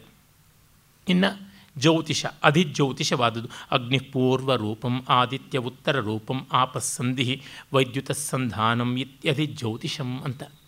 ಅಗ್ನಿ ಪೂರ್ವರೂಪ ಪೃಥ್ವಿ ಸ್ಥಾನೀಯವಾದದ್ದು ಅಗ್ನಿ. ಇನ್ನು ದ್ಯುಲೋಕ ಸ್ಥಾನೀಯವಾದದ್ದು ಆದಿತ್ಯ. ನಮಗೆ ಎರಡು ಬಹಳ ದೊಡ್ಡ ಸೋರ್ಸ್ ಆಫ್ ಎನರ್ಜಿ ಅಂತಂದರೆ ಭೂಮಿಯ ಮೇಲೆ ಅಗ್ನಿ, ಬಾಹ್ಯಾಕಾಶದಲ್ಲಿ ಆದಿತ್ಯ. ಇವೆರಡು ಬಿಟ್ಟು ಬೇರೆ ಇನ್ಯಾವುದೂ ಅಲ್ಲ. ಇನ್ನು ಚಂದ್ರ, ತಾರೆ ಮೊದಲಾದವರು ಕೂಡ ಸೂರ್ಯ ಸಾಪೇಕ್ಷವಾಗಿಯೇ ನಮಗಿರತಕ್ಕಂಥದ್ದು. ಚಂದ್ರನ ಬೆಳಕಂತೂ ಸಂಪೂರ್ಣವಾಗಿ ಸೂರ್ಯ ಸಾಪೇಕ್ಷ ಅಂತ ಗೊತ್ತಿದೆ. ಇನ್ನು ಮಿಕ್ಕ ನಕ್ಷತ್ರಗಳ ಬೆಳಕು ಇದ್ದರೂ ಒಂದೇ, ಬಿಟ್ಟರೂ ಒಂದೇ. ಅವುಗಳದ್ದೇನು ದೊಡ್ಡ ಪ್ರಭಾವವಲ್ಲ ಅಂತಂದಾಗ ಸೂರ್ಯನೇ ಅಂತ ಗೊತ್ತಾಗುತ್ತದೆ. ಮತ್ತು ಉಳಿಯೋದು ಭೂಮಿ ಮೇಲೆ ಎಂದಂದರೆ ಅಲ್ಲಿ, ಯಾವಾಗಂದರೆ ಆವಾಗ, ಹೇಗಂದರೆ ಹಾಗೆ. ನಾವು ಬಳಸಿಕೊಳ್ಳುವುದಕ್ಕೆ ನಮನೀಯವಾದದ್ದು flexible source of heat and light ಅಂತ ಕರೆಯೋದಿದ್ದರೆ ಅದು ಅಗ್ನಿಯೇ ಆದದ್ದು. ಅದೆರಡನ್ನು ನಾವು ಗೌರವಿಸಬೇಕು. ಇವೆರಡಕ್ಕೂ ನಡುವೆ ಅಂತರಿಕ್ಷ ಲೋಕದಲ್ಲಿ ಮಳೆ ಮೋಡಗಳ ರೂಪ ಉಂಟು. ಅವುಗಳಲ್ಲಿರುವ ವೈದ್ಯುತಾಗ್ನಿ, ಪರ್ಜನ್ಯಾಗ್ನಿ ಅಂತ ಏನು ಕರಿತೀವಿ? ಮಿಂಚು. ಅದು ಮತ್ತೊಂದು ಶಕ್ತಿಯ ಸಂಪನ್ಮೂಲ. ಮತ್ತೊಂದು ಬೆಳಕಿನ ಶಾಖದ ತೇಜಸ್ಸಿನ ಸಂಪನ್ಮೂಲ. ಹೀಗೆ ಅಗ್ನಿ, ವಿದ್ಯುತ್, ಸೂರ್ಯ. ಇನ್ನು ಹೆಚ್ಚು ಸೇರಿಸ್ಕೊಳ್ಳೋದಿದ್ದರೆ ಚಂದ್ರನೂ ಆದೀತು. ಹಿಂದೊಮ್ಮೆ ನಾನು ಛಾಂದೋಗ್ಯೋಪನಿಷತ್ತಿನ ಷೋಡಶಕಲ ಪುರುಷನನ್ನು ಕುರಿತು ಪ್ರಸ್ತಾವ ಮಾಡಿದ್ದೆ. ಕೇನ ಇತ್ಯಾದಿ ಉಪನಿಷತ್ತುಗಳನ್ನು ಹೇಳುವಾಗ ಸತ್ಯಕಾಮ ಜಾಬಾಲನ ದರ್ಶನ. ಅಲ್ಲಿ ಜ್ಯೋತಿಷ್ಮಾನ್ ಅನ್ನುವ ಒಂದು ಪಾದ ಯಾವುದುಂಟು? ಆ ಪರಮ ಪುರುಷನ ಒಂದು ಪಾದ. ಅದು ನಾಲ್ಕು ಕಲೆಗಳಿಂದ ಕೂಡಿದೆ.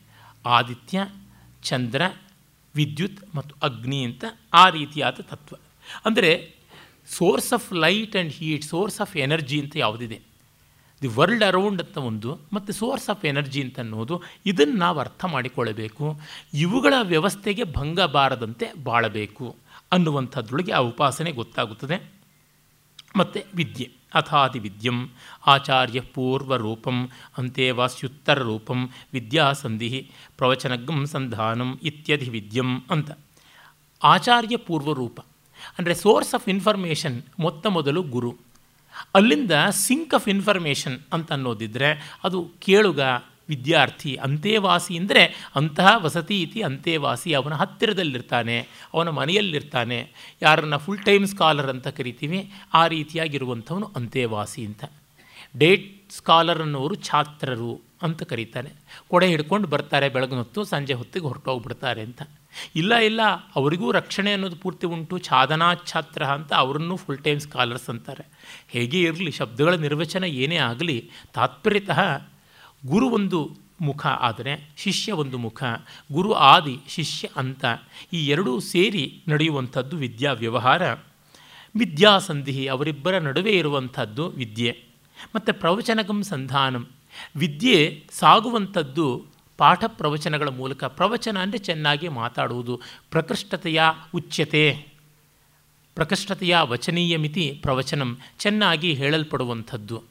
ಮಾತಿನ ಮೂಲಕವಾಗಿ ಗೋಚರವಾಗುವುದು. ಗುರು ಶಿಷ್ಯರಲ್ಲಿ ಸಂವಾದ ಇರಬೇಕು. ಅಂದರೆ ಒನ್ ಟು ಒನ್ ರಿಲೇಷನ್ಶಿಪ್ ಇರಬೇಕು ಪರ್ಸನಲ್ ಇಂಟ್ರ್ಯಾಕ್ಷನ್ ಇರಬೇಕು ಅಂತ ನಾವು ಏನು ಹೇಳ್ತೀವಿ, ಅದು ಬಹಳ ಮುಖ್ಯ.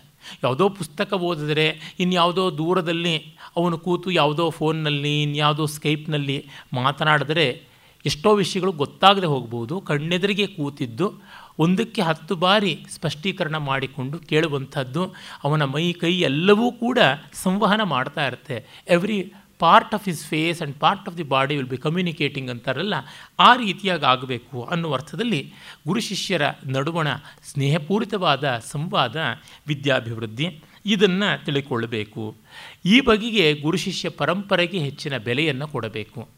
ಅಂದರೆ ವಿದ್ಯೆಯ ಅವಿಚ್ಛಿನ್ನತೆಗೆ ತುಂಬ ದೊಡ್ಡ ಬೆಲೆ ಕೊಡಬೇಕು ಅನ್ನೋದು ತಾತ್ಪರ್ಯ. ಇದನ್ನು ಯಾರು ಅರ್ಥ ಮಾಡಿಕೊಂಡಿದ್ದಾರೆ? ಇದನ್ನು ಯಾರು ಆಚರಣೆಯಲ್ಲಿ ಇಟ್ಟುಕೊಂಡಿದ್ದಾರೆ? ಅವರಿಗೆ ಅಧಿವಿದ್ಯದ ಫಲವೆಲ್ಲ ಸಿಗುತ್ತದೆ ಅಂತ.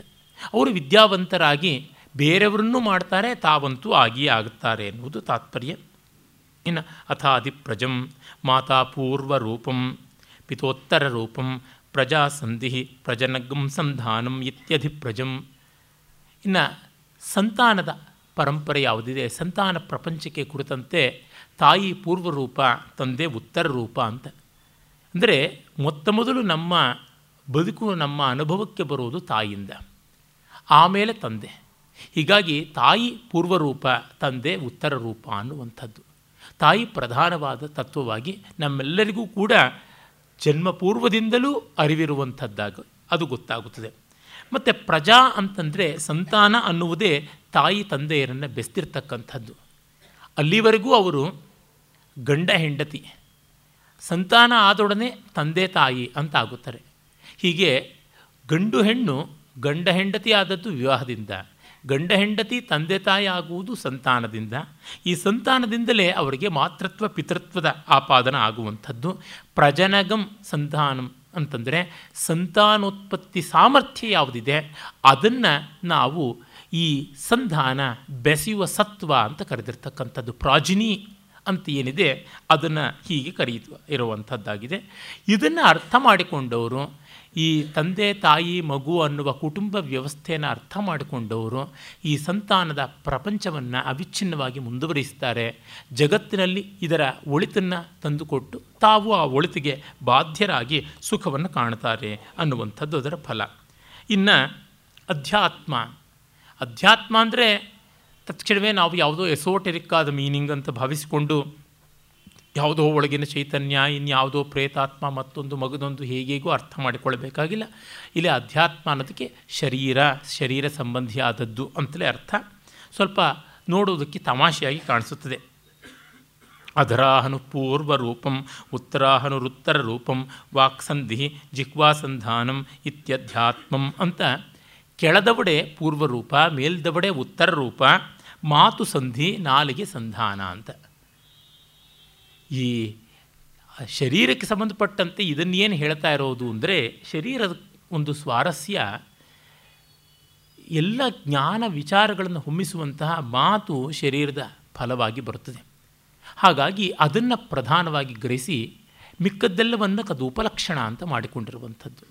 ಅಂದರೆ ಇಡೀ ಶರೀರದ ಚಟುವಟಿಕೆ ಸಂವಹನಶೀಲತೆಯಲ್ಲಿದೆ. ಸಂವಹನಶೀಲತೆಯಲ್ಲಿದೆ ಇದ್ದರೆ ಶರೀರಕ್ಕೆ ತನ್ನಂತೆ ಯಾವ ದೊಡ್ಡ ಶಕ್ತಿಯನ್ನು ಹೇಳಿದ್ರೂ ಏನೂ ಪ್ರಯೋಜನ ಇಲ್ಲ. ನಾವಿದ್ದೀವಿ ನಮ್ಮ ಪಾಡಕ್ಕೆ ಉಸಿರಾಡ್ತಾ ಇದ್ದೀವಿ ಅಂದರೆ ಏನು? ಮಿಕ್ಕವರ ಜೊತೆಗೆ, ಹೊರಗಿನ ಜಗತ್ತಿನ ಜೊತೆಗೆ ನಿರಂತರ ಸಂವಾದದಲ್ಲಿ ಇದ್ದೀವಿ interaction with the world beyond outside ಅನ್ನುವಂಥದ್ದು ಇದೆಯಲ್ಲ, ಅದು ನಿಜವಾಗಿ ಜೀವತ್ವದ ಲಕ್ಷಣ.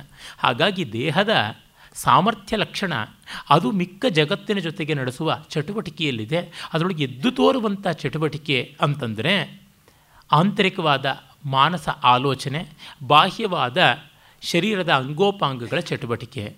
ಇವೆರಡಕ್ಕೂ ಸಂಬಂಧಪಟ್ಟಿರತಕ್ಕಂಥದ್ದು ಬಾಹ್ಯಾಭ್ಯಂತರ, ಅಂತರ್ಬಹಿಶ್ಚ ಇರುವಂತಹ ಮಾತಿನ ಸಂವಾದ.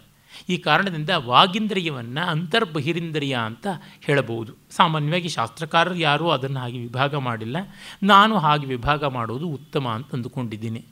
ಮನಸ್ಸು, ಬುದ್ಧಿ, ಚಿತ್ತ ಇತ್ಯಾದಿಗಳು ಅಂತರಿಂದ್ರಿಯವಾದಂತೆ, ಕಣ್ಣು, ಕಿವಿ, ಮೂಗು ಇತ್ಯಾದಿಗಳು ಬಹಿರಿಂದ್ರಿಯವಾದಂತೆ, ವಾಕ್ ಅನ್ನುವ ಇಂದ್ರಿಯ ಅಂತರ್ಬಹಿರಿಂದ್ರಿಯವಾದದ್ದು ಅಂತ.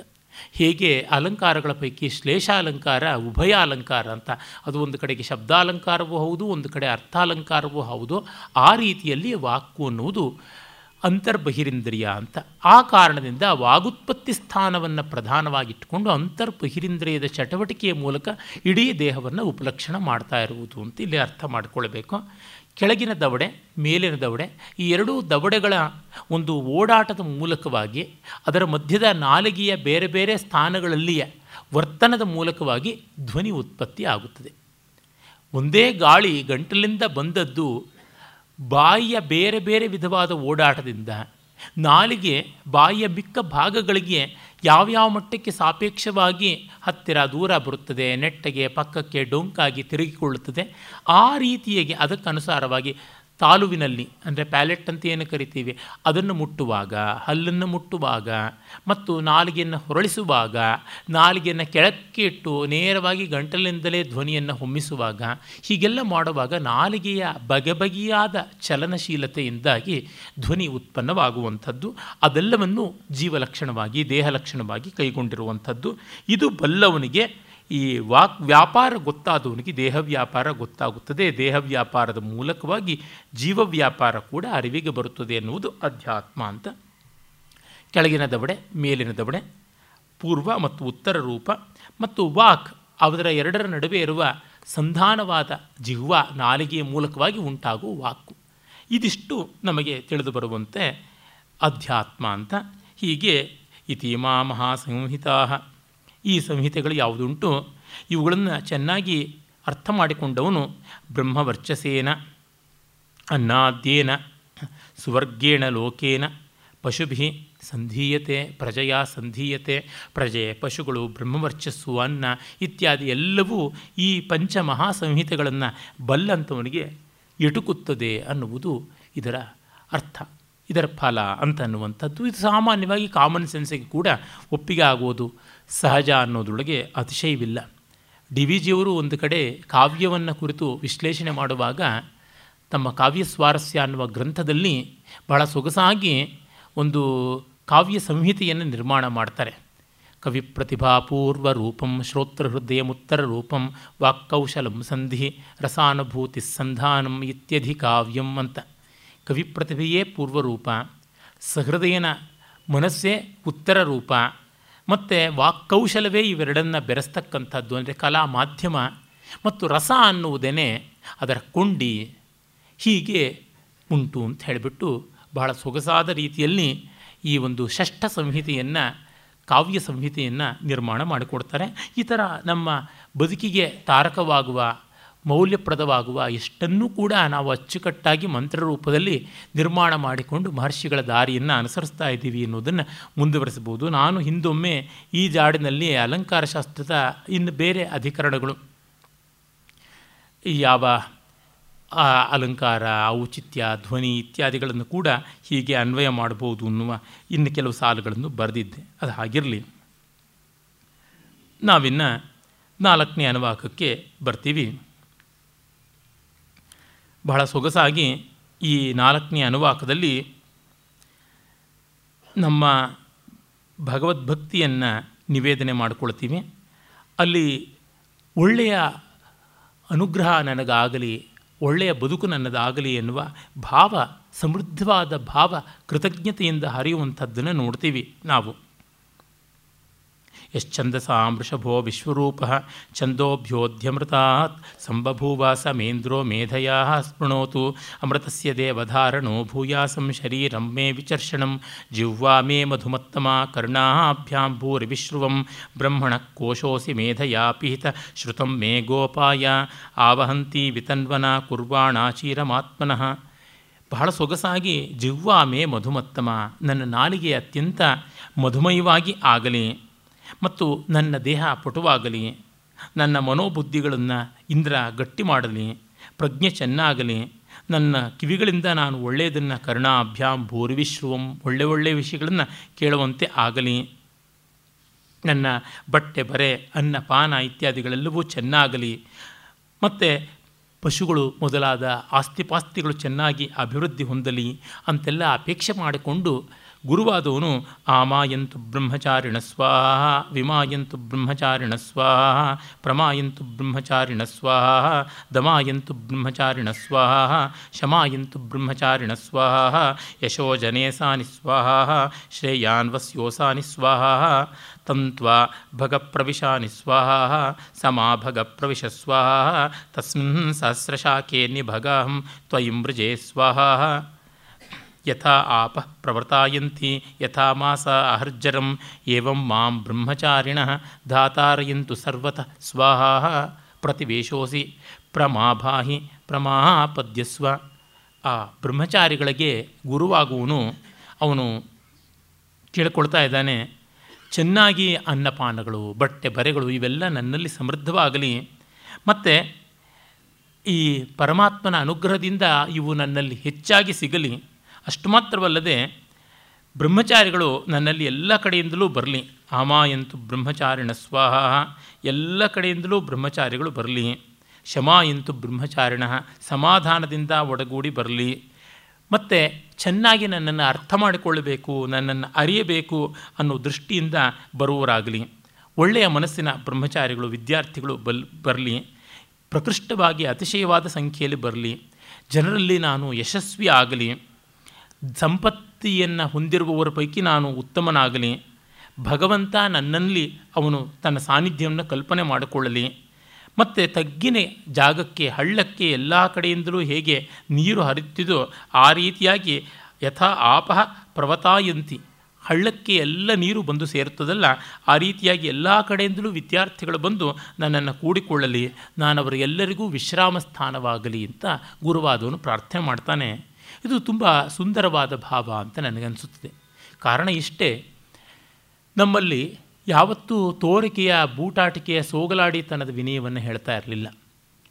ಮತ್ತು ಆತ್ಮವಿಶ್ವಾಸ ಅನ್ನೋದಿದ್ದರೆ ನೇರವಾಗಿ ಇದೆ ಅಂತಲೇ ಹೇಳ್ಕೊಳ್ತಾ ಇದ್ರು. ಅರೆಬರೆಯಾಗಿ ಗೋಳ್ಗರೆದುಕೊಂಡು ಹಲ್ಲು ಕಿಸಿಕೊಂಡು, ಅಥವಾ ನಮ್ಮಲ್ಲಿ ಶಕ್ತಿ ಇದ್ದರೂ ಇಲ್ಲ ಅಂತ ನೈಚ್ಛಾನುಸಂಧಾನ ಮಾಡಿಕೊಂಡು ಇನ್ಯಾರೋ ಇಲ್ಲ ಅಂತಂದರೆ ಆಗ ಮಾತ್ರ ಕಾಲು ಕೆರೆದು ಜಗಳಕ್ಕೆ ಬರುವಂಥದ್ದು ಈ ರೀತಿಯಾದದ್ದು ನಮ್ಮ ಋಷಿ ಪರಂಪರೆ ಇದು ಅಲ್ಲ. ನೇರವಾಗಿ ನನಗಿಷ್ಟಿದೆ, ಇಷ್ಟಿಲ್ಲ ಅನ್ನೋದನ್ನು ಹೇಳ್ಕೊಳ್ಳೋದು. ಕೃತಕವಾದ ಸೋಗಲಾಟೆತನದ ವಿನಯ ಅನ್ನೋದು ತುಂಬ ದೊಡ್ಡ ಅವಲಕ್ಷಣ. ಅದು ಇಲ್ಲ. ನಮ್ಮ ಪರಂಪರೆ ಧೈರ್ಯವಾಗಿ ನನಗಿಷ್ಟು ಉಂಟಪ್ಪ, ಇಷ್ಟಿದೆ, ಇಷ್ಟಿಲ್ಲ ಅನ್ನೋದನ್ನು ಹೇಳ್ಕೊಳ್ತಾ ಇದ್ರು. ಹಾಗೆ ನನಗಿಷ್ಟು ಬೇಕು ಅಂತ ಕೇಳೋದಕ್ಕೂ ಏನು ಸಂಕೋಚ ಪಡ್ತಾ ಇರಲಿಲ್ಲ. ಇವೆಲ್ಲ ಆಧುನಿಕವಾದ ವಿಕ್ಟೋರಿಯನ್ ಎಟಿಕೇಟ್ ಅಂತ ಆಗಿಬಿಟ್ಟಿದೆ. ತಟ್ಟೆಗೆ ಬೇಕು ಅಂತಿದ್ದರೂ ಕೂಡ ಬೇಡ ಬೇಡ ಅಂತ ಅನ್ನುವಂಥದ್ದು. ನಿಜ ಸಂದರ್ಭ ನೋಡಬೇಕು, ಅಲ್ಲಿ ಎಷ್ಟಿದೆ, ಎಷ್ಟಿಲ್ಲ, ಇನ್ನೆಷ್ಟು ಜನ ತಿನ್ನಬೇಕು, ಎಲ್ಲ. ಆ ಎಲ್ಲ ಸೌಕರ್ಯ ಇದ್ದ ಜಾಗದಲ್ಲಿ, ಸೌಲಭ್ಯ ಇದ್ದ ಜಾಗದಲ್ಲಿಯೂ ಮುಜುಗರ ದಾಕ್ಷಿಣ್ಯ ಪಟ್ಕೊಳ್ಳೋದು ಅಂತಿಲ್ಲ. ಅದೇ ರೀತಿಯಲ್ಲಿ ಅವ್ರ ಹತ್ರ ಕೇಳಿ ಬಡಿಸ್ಕೊಂಡಂತೆ ನಮ್ಮಲ್ಲಿಗೆ ಬಂದಾಗಲೂ ನಾವು ನುಗ್ಗಿ ಬಡಿಸುವಂಥದ್ದು ಇರಬೇಕು ಅಂತ, ಉಭಯತಾ ಇರುವಂಥದ್ದು. ಹಾಗೆಯೇ ಎಲ್ಲ ಕಡೆಯಿಂದಲೂ ವಿದ್ಯಾರ್ಥಿಗಳು ಬರಲಿ, ಚೆನ್ನಾಗಿ ಪಾಠ ಕಲೀಲಿ, ಚೆನ್ನಾಗಿ ಗುರುದಕ್ಷಿಣೆಯನ್ನು ತಂದು ಕೊಡಲಿ, ನಾನು ಸಮೃದ್ಧನ ಆಗಲಿ ಅನ್ನುವ ಭಾವ ಇದೆಯಲ್ಲ, ಇದು ತುಂಬ ಮುಖ್ಯ. ಅಂದರೆ ಮೊತ್ತ ಮೊದಲು ಬದುಕಿಗೆ ಪ್ರಾಮಾಣಿಕತೆ ಬೇಕು. We should have a honest material life ಆ ಮಟ್ಟದ ಆನೆಸ್ಟಿ ಮೆಟೀರಿಯಲಿಸಮ್ನಲ್ಲೂ ಇಲ್ಲ ಅಂದರೆ, ಇನ್ನು ಸ್ಪಿರಿಚುವಲಿಸಮ್ನಲ್ಲಿ ಐಡಿಯಲಿಸಮ್ನಲ್ಲಿ ಎಲ್ಲಿ ಬರೋದಕ್ಕೆ ಸಾಧ್ಯ? ಈ ಕಾರಣದಿಂದ ಇಹಜೀವನಕ್ಕೆ ತಕ್ಕ ಮಟ್ಟಿನ ಪ್ರಾಮಾಣಿಕತೆಯ ಆತ್ಮವಿಶ್ವಾಸ ಭರಿತವಾದ ಪ್ರತಿಕ್ರಿಯೆಯನ್ನು ತೋರಿಸಬೇಕು ಅನ್ನೋ ಅರ್ಥದಲ್ಲಿ ಈ ಮಂತ್ರಗಳಿಗೆ ಮಹಾತ್ಮ್ಯ ಸ್ವಾರಸ್ಯ ಉಂಟು. ಈ ಮಂತ್ರಗಳನ್ನು ಜಪ ಮಾಡೋದರಿಂದ ಅನೇಕ ಸದ್ವಿದ್ಯಾರ್ಥಿಗಳು ಬರುವಂತೆ ಆಗ್ತಾ ಇದ್ದರು ಅಂತ ಇದನ್ನು ಆಹುತಿ ಕೊಡುವಂಥದ್ದು ಉಂಟು, ವಿಧಿವತ್ತಾದ ಆಹುತಿಯನ್ನು ಕೊಡುವುದುಂಟು ಉಪಕರ್ಮಾದಿಗಳಲ್ಲಿ ಕೂಡ ಇದರ ವಿನಿಯೋಗವನ್ನು ಮಾಡುವುದುಂಟು ಅಂದರೆ ಇದನ್ನು ಮಾಡಿದ ತಕ್ಷಣ ಆಗುತ್ತದೆ ಅಂತಲ್ಲ. ಆ ಭಾವವನ್ನು ಮನಸ್ಸಿನಲ್ಲಿ ತುಂಬಿಕೊಂಡ್ರೆ ಆ ದಿಕ್ಕಿನಲ್ಲಿ ಕ್ರಿಯೆ ಪ್ರವರ್ತಿಸುತ್ತದೆ ಅನ್ನುವಂಥದ್ದು ಉಂಟು. ಆಮೇಲೆ ವ್ಯಾಹೃತಿಗಳಿಗೆ ಸಂಬಂಧಪಟ್ಟಂತೆ ಭೂರ್ಭುವ ಸುರಿತಿವ ಏತಾಸ್ತ್ರಿಸ್ರೋ ವ್ಯಾಹೃತಯ ಭೂಹು ಭುವ ಸ್ವಹ ಅಥವಾ ಸ್ವಹ ಅನ್ನುವಂಥದ್ದು ವ್ಯಾಹೃತಿ ಅಂತ. ವಿಶೇಷತೆಯ ಆಹರಿಯಂತೆ ಇತಿ ವ್ಯಾಹೃತಯ ಅಂತ. ಹೃತಿ ಅಂದರೆ ಸ್ವೀಕರಿಸುವಿಕೆ, ಪಡೆಯುವಿಕೆ ಆಹೃತಿ ವಿಶೇಷ ಆಹೃತಿ ವಿಶೇಷವಾಗಿ ಸ್ವೀಕಾರ ಮಾಡುವಂಥದ್ದು. ನಮ್ಮ ಸ್ವೀಕಾರಗಳು ಯಾವ ರೀತಿಯಾದದ್ದು? ಈ ನೆಲಕ್ಕೆ ಸಂಬಂಧಪಟ್ಟದ್ದು, ಆ ನೆಲದ ಸುತ್ತಮುತ್ತಲಿನ ಪರಿವೇಶಕ್ಕೆ ಸಂಬಂಧಪಟ್ಟದ್ದು, ಅದರ ಆಚೆಗಿನ ಲೋಕಕ್ಕೆ ಸಂಬಂಧಪಟ್ಟದ್ದು. ಯಾವುದನ್ನು? Earth, space and outer space ಅಂತ ನಾವು ಏನು ಕರಿತೀವಿ? ಭೂರ್ಭುವಸ್ವಹ ಅಂತ. ಮತ್ತು ಅಗ್ನಿ, ವಾಯು, ಆದಿತ್ಯರ ಲೋಕಗಳು ಅಂತಂದರು ಭೂಸ್ಥಾನೀಯನಾದ ಅಗ್ನಿ ಅಂತರಿಕ್ಷ ಸ್ಥಾನೀಯನಾದ ವಾಯು, ದ್ಯುಸ್ಥಾನೀಯನಾದ ಆದಿತ್ಯ. ಈ ಮೂರಕ್ಕೆ ಸಂಬಂಧಪಟ್ಟದ್ದು. ಇದನ್ನು ವೇದಗಳು ಮತ್ತೆ ಮತ್ತೆ ಬಹಳ ವಿಸ್ತೃತವಾಗಿ, ವಿಶೇಷವಾಗಿ ದೊಡ್ಡ ಸಂಕೇತ ಮಾಡಿ ಹೇಳಿವೆ. ಅಗ್ನಿವಾಯು ಆದಿತ್ಯ ಅಂತ ಹೇಳುವಲ್ಲಿಯೇ ವಸು ರುದ್ರ ಆದಿತ್ಯ ಅಂತ ಎಂಟು ವಸುಗಳು ಭೂಸ್ಥಾನೀಯರಾದವರು. ಹನ್ನೊಂದು ರುದ್ರರು ಅಂತರಿಕ್ಷ ಸ್ಥಾನೀಯರಾದವರು ಹನ್ನೆರಡು ಜನ ಆದಿತ್ಯರು ದ್ಯುಸ್ಥಾನೀಯರಾದವರು ಅಂತ ಈ ಮೂರು ಬಗೆಯಲ್ಲಿ ದೇವತಾ ಸಮೀಕರಣವನ್ನು ಮಾಡೋದು. ಮತ್ತು ಋಕ್ ಯಜುಸ್ ಸಾಮ ಅಂತ ಮೂರು ಬಗೆಯ ವಾಗ್ರೂಪ ಯಾವುದುಂಟು? ಪದ್ಯಾತ್ಮಕವಾದದ್ದು ಋಕ್, ಗದ್ಯಾತ್ಮಕವಾದದ್ದು ಯಜಸ್ಸು, ಗಾನಾತ್ಮಕವಾದದ್ದು ಸಾಮ, ಹೀಗೆ ಗದ್ಯ ಪದ್ಯ ಗಾನ ಅನ್ನುವ ವಾಂಗ್ಮಯದ ತ್ರಿವಿಧ ರೂಪ ಅನ್ನುವಂಥದ್ದನ್ನು ಇಟ್ಕೊಂಡ್ರು ಆಮೇಲೆ ಪ್ರಾತಃ ಮಾಧ್ಯಂದಿನ ಸಾಯಂ ಅಂತ ಮೂರು ಬಗೆಯ ಸವನಗಳು. ಯಜ್ಞಗಳನ್ನು ಯಾವುದು ಮಾಡ್ತಾಯಿದ್ರು ಬೆಳಗಿನೊತ್ತು ನಟ್ಟ ನಡು, ಮಧ್ಯಾಹ್ನದಲ್ಲಿ ಮತ್ತು ಸಂಜೆಯಲ್ಲಿಂತ ಅವುಗಳಿಗೆ ಸಮೀಕರಣ. ಅಂತ ಹೀಗೆ ಒಂದು ಕಡೆ ಯಜ್ಞದಲ್ಲಿ, ಇನ್ನೊಂದು ಕಡೆ ಪ್ರಕೃತಿಯಲ್ಲಿ, ಮತ್ತೊಂದು ಕಡೆ ದೇವತೆಗಳಲ್ಲಿ ಹೀಗೆ ಬಗಬಗಿಯಾಗಿ ಈ ಭೂರ್ಭುವ ಸ್ವಹ ಇವುಗಳನ್ನು ಕುರಿತು ಹೇಳ್ತಾ ಇದ್ದರು ಅವನ್ನು ನಾವು ನಮ್ಮದನ್ನಾಗಿ ಮಾಡಿಕೊಳ್ಳಬೇಕು. ಈ ಮೂರು ವ್ಯಾಹೃತಿಗಳಲ್ಲಿ ಮೂರು ಲೋಕಗಳನ್ನು ಆ ಆದಿತ್ಯ ವಾಯು ಮತ್ತು ಭೂಮಿ ಅಂತ ಯಾವುದುಂಟು, ಅದನ್ನು ಅರ್ಥ ಮಾಡಿಕೊಂಡವನಿಗೆ ಸಂಪೂರ್ಣವಾಗಿ ಆ ತಿಳುವಳಿಕೆ ಆಗುತ್ತದೆ ಅನ್ನುವುದನ್ನು ಇಟ್ಟುಕೊಂಡು ಭುವೈತ್ಯಂತರಿಕ್ಷಂ ಸುವೃತ್ಯಸೋ ಲೋಕ ಮಹ ಇತ್ಯಾದಿತ್ಯ ಆದಿತ್ಯೇನ ವಾವ, ಸರ್ವೇ ಲೋಕ ಮಹೀಯಂತೆ ಭೂರಿತಿ ವ ಅಗ್ನಿ ಭುವೈತಿ ವಾಯು ಸುವರಿತ್ಯಾದಿತ್ಯ ಮಹ ಇತಿ ಚಂದ್ರಮಾ, ಚಂದ್ರಮಸಾ ವಾವ ಸರ್ವಾಣಿ ಜ್ಯೋತಿಗುಂಷಿ ಮಹೀಯಂತೆ ಭೂರಿತಿ ವಾ ವರಚ ಭುವೈತಿ ಸಾಮಾನಿ ಸುವರಿತಿ ಯಜೋಗುಂಷಿ ಮಹ ಇತಿ ಬ್ರಹ್ಮ, ಬ್ರಹ್ಮಣಾ ವಾವ ಸರ್ವೇ ವೇದ ಮಹೀಯಂತೆ ಅಂತ ಈ ನಾನು ಹೇಳಿದ ತಾತ್ಪರ್ಯದ ಭಾವವನ್ನೇ ಈ ಮಂತ್ರಗಳೆಲ್ಲ ಹೇಳ್ತಾ ಬಂದಿವೆ. ಮತ್ತು ಭೂರಿತಿ ವೈ ಪ್ರಾಣ, ಭೂ ಅನ್ನುವಂಥದ್ದು ಪ್ರಾಣ. ಎಲ್ಲ ಆಹಾರವನ್ನು ಸ್ವೀಕರಿಸಿ ಜೀರ್ಣಿಸುವಂಥ ಶಕ್ತಿ ಪ್ರಾಣ ಭುವಯಿತ್ಯಪಾನ ಸ್ವೀಕರಿಸಿದ್ದನ್ನು ಪ್ರಯೋಜನಕಾರಿಯಾದನ್ನು ಉಳಿಸಿಕೊಂಡು ಅಪ್ರಯೋಜನಕಾರಿಯಾದನ್ನು ತಿರಸ್ಕರಿಸುವಂಥದ್ದು ಅಪಾನ ಅಂತ, ಸುವರಿತ ವ್ಯಾನ. ಸ್ವರ್ ಅಥವಾ ಸುವರ್ ಅನ್ನುವಂಥದ್ದು ಈ ಪ್ರಾಣ ಮತ್ತು ಅಪಾನಗಳ ಸಂಘರ್ಷದಿಂದ ಹುಟ್ಟಿದಂಥ ಚೈತನ್ಯ ಯಾವುದಿದೆ ಅದನ್ನು ದೇಹಕ್ಕೆಲ್ಲ ವಿತರಣೆ ಮಾಡುವಂಥದ್ದು ವ್ಯಾನ ಅಂತ. ಮಹಾಯಿತ್ಯನ್ನಂ ಮಹಸ್ ಅನ್ನುವಂಥ ಮತ್ತೊಂದು ಲೋಕ. ಅದು ಅನ್ನಕ್ಕೆ ಸಂಬಂಧಪಟ್ಟದ್ದು. ಅನ್ನೇನ ವಾ ವಸರ್ವೇ ಪ್ರಾಣಾಮಹೀಯಂತೆ. ಅನ್ನದಿಂದಲೇ ಎಲ್ಲ ಜೀವರಾಶಿಗಳು ಬೆಳಕೊಂಡಿರ್ತಕ್ಕಂಥದ್ದು. ಹೀಗೆ ಭೂರ್ಭುವ ಸ್ವಹ ಮಹಃ ಜನ ತಪಃ ಸತ್ಯಂ ಅಂತ ಏಳು ಲೋಕಗಳು, ಏಳು ವ್ಯಾಹೃತಿಗಳು ಅಂತಾರೆ ಇಲ್ಲಿ ಮಹಸ್ಸಿಗೆ ನಾಲ್ಕಕ್ಕೆ ಇಟ್ಕೊಂಡು ಮಿತಿ ಮಾಡಿಕೊಂಡದ್ದು ಆಗಿದೆ. ಚತಸ್ರ ಚತಸ್ರ ವ್ಯಾಹೃತಯ, ತಯೋ ವೇದ, ಸ ವೇದ ಬ್ರಹ್ಮ, ಸರ್ವೇ ಸ್ಮೈ ದೇವಾ ಬಲಿ ಮಾವಹಂತಿ.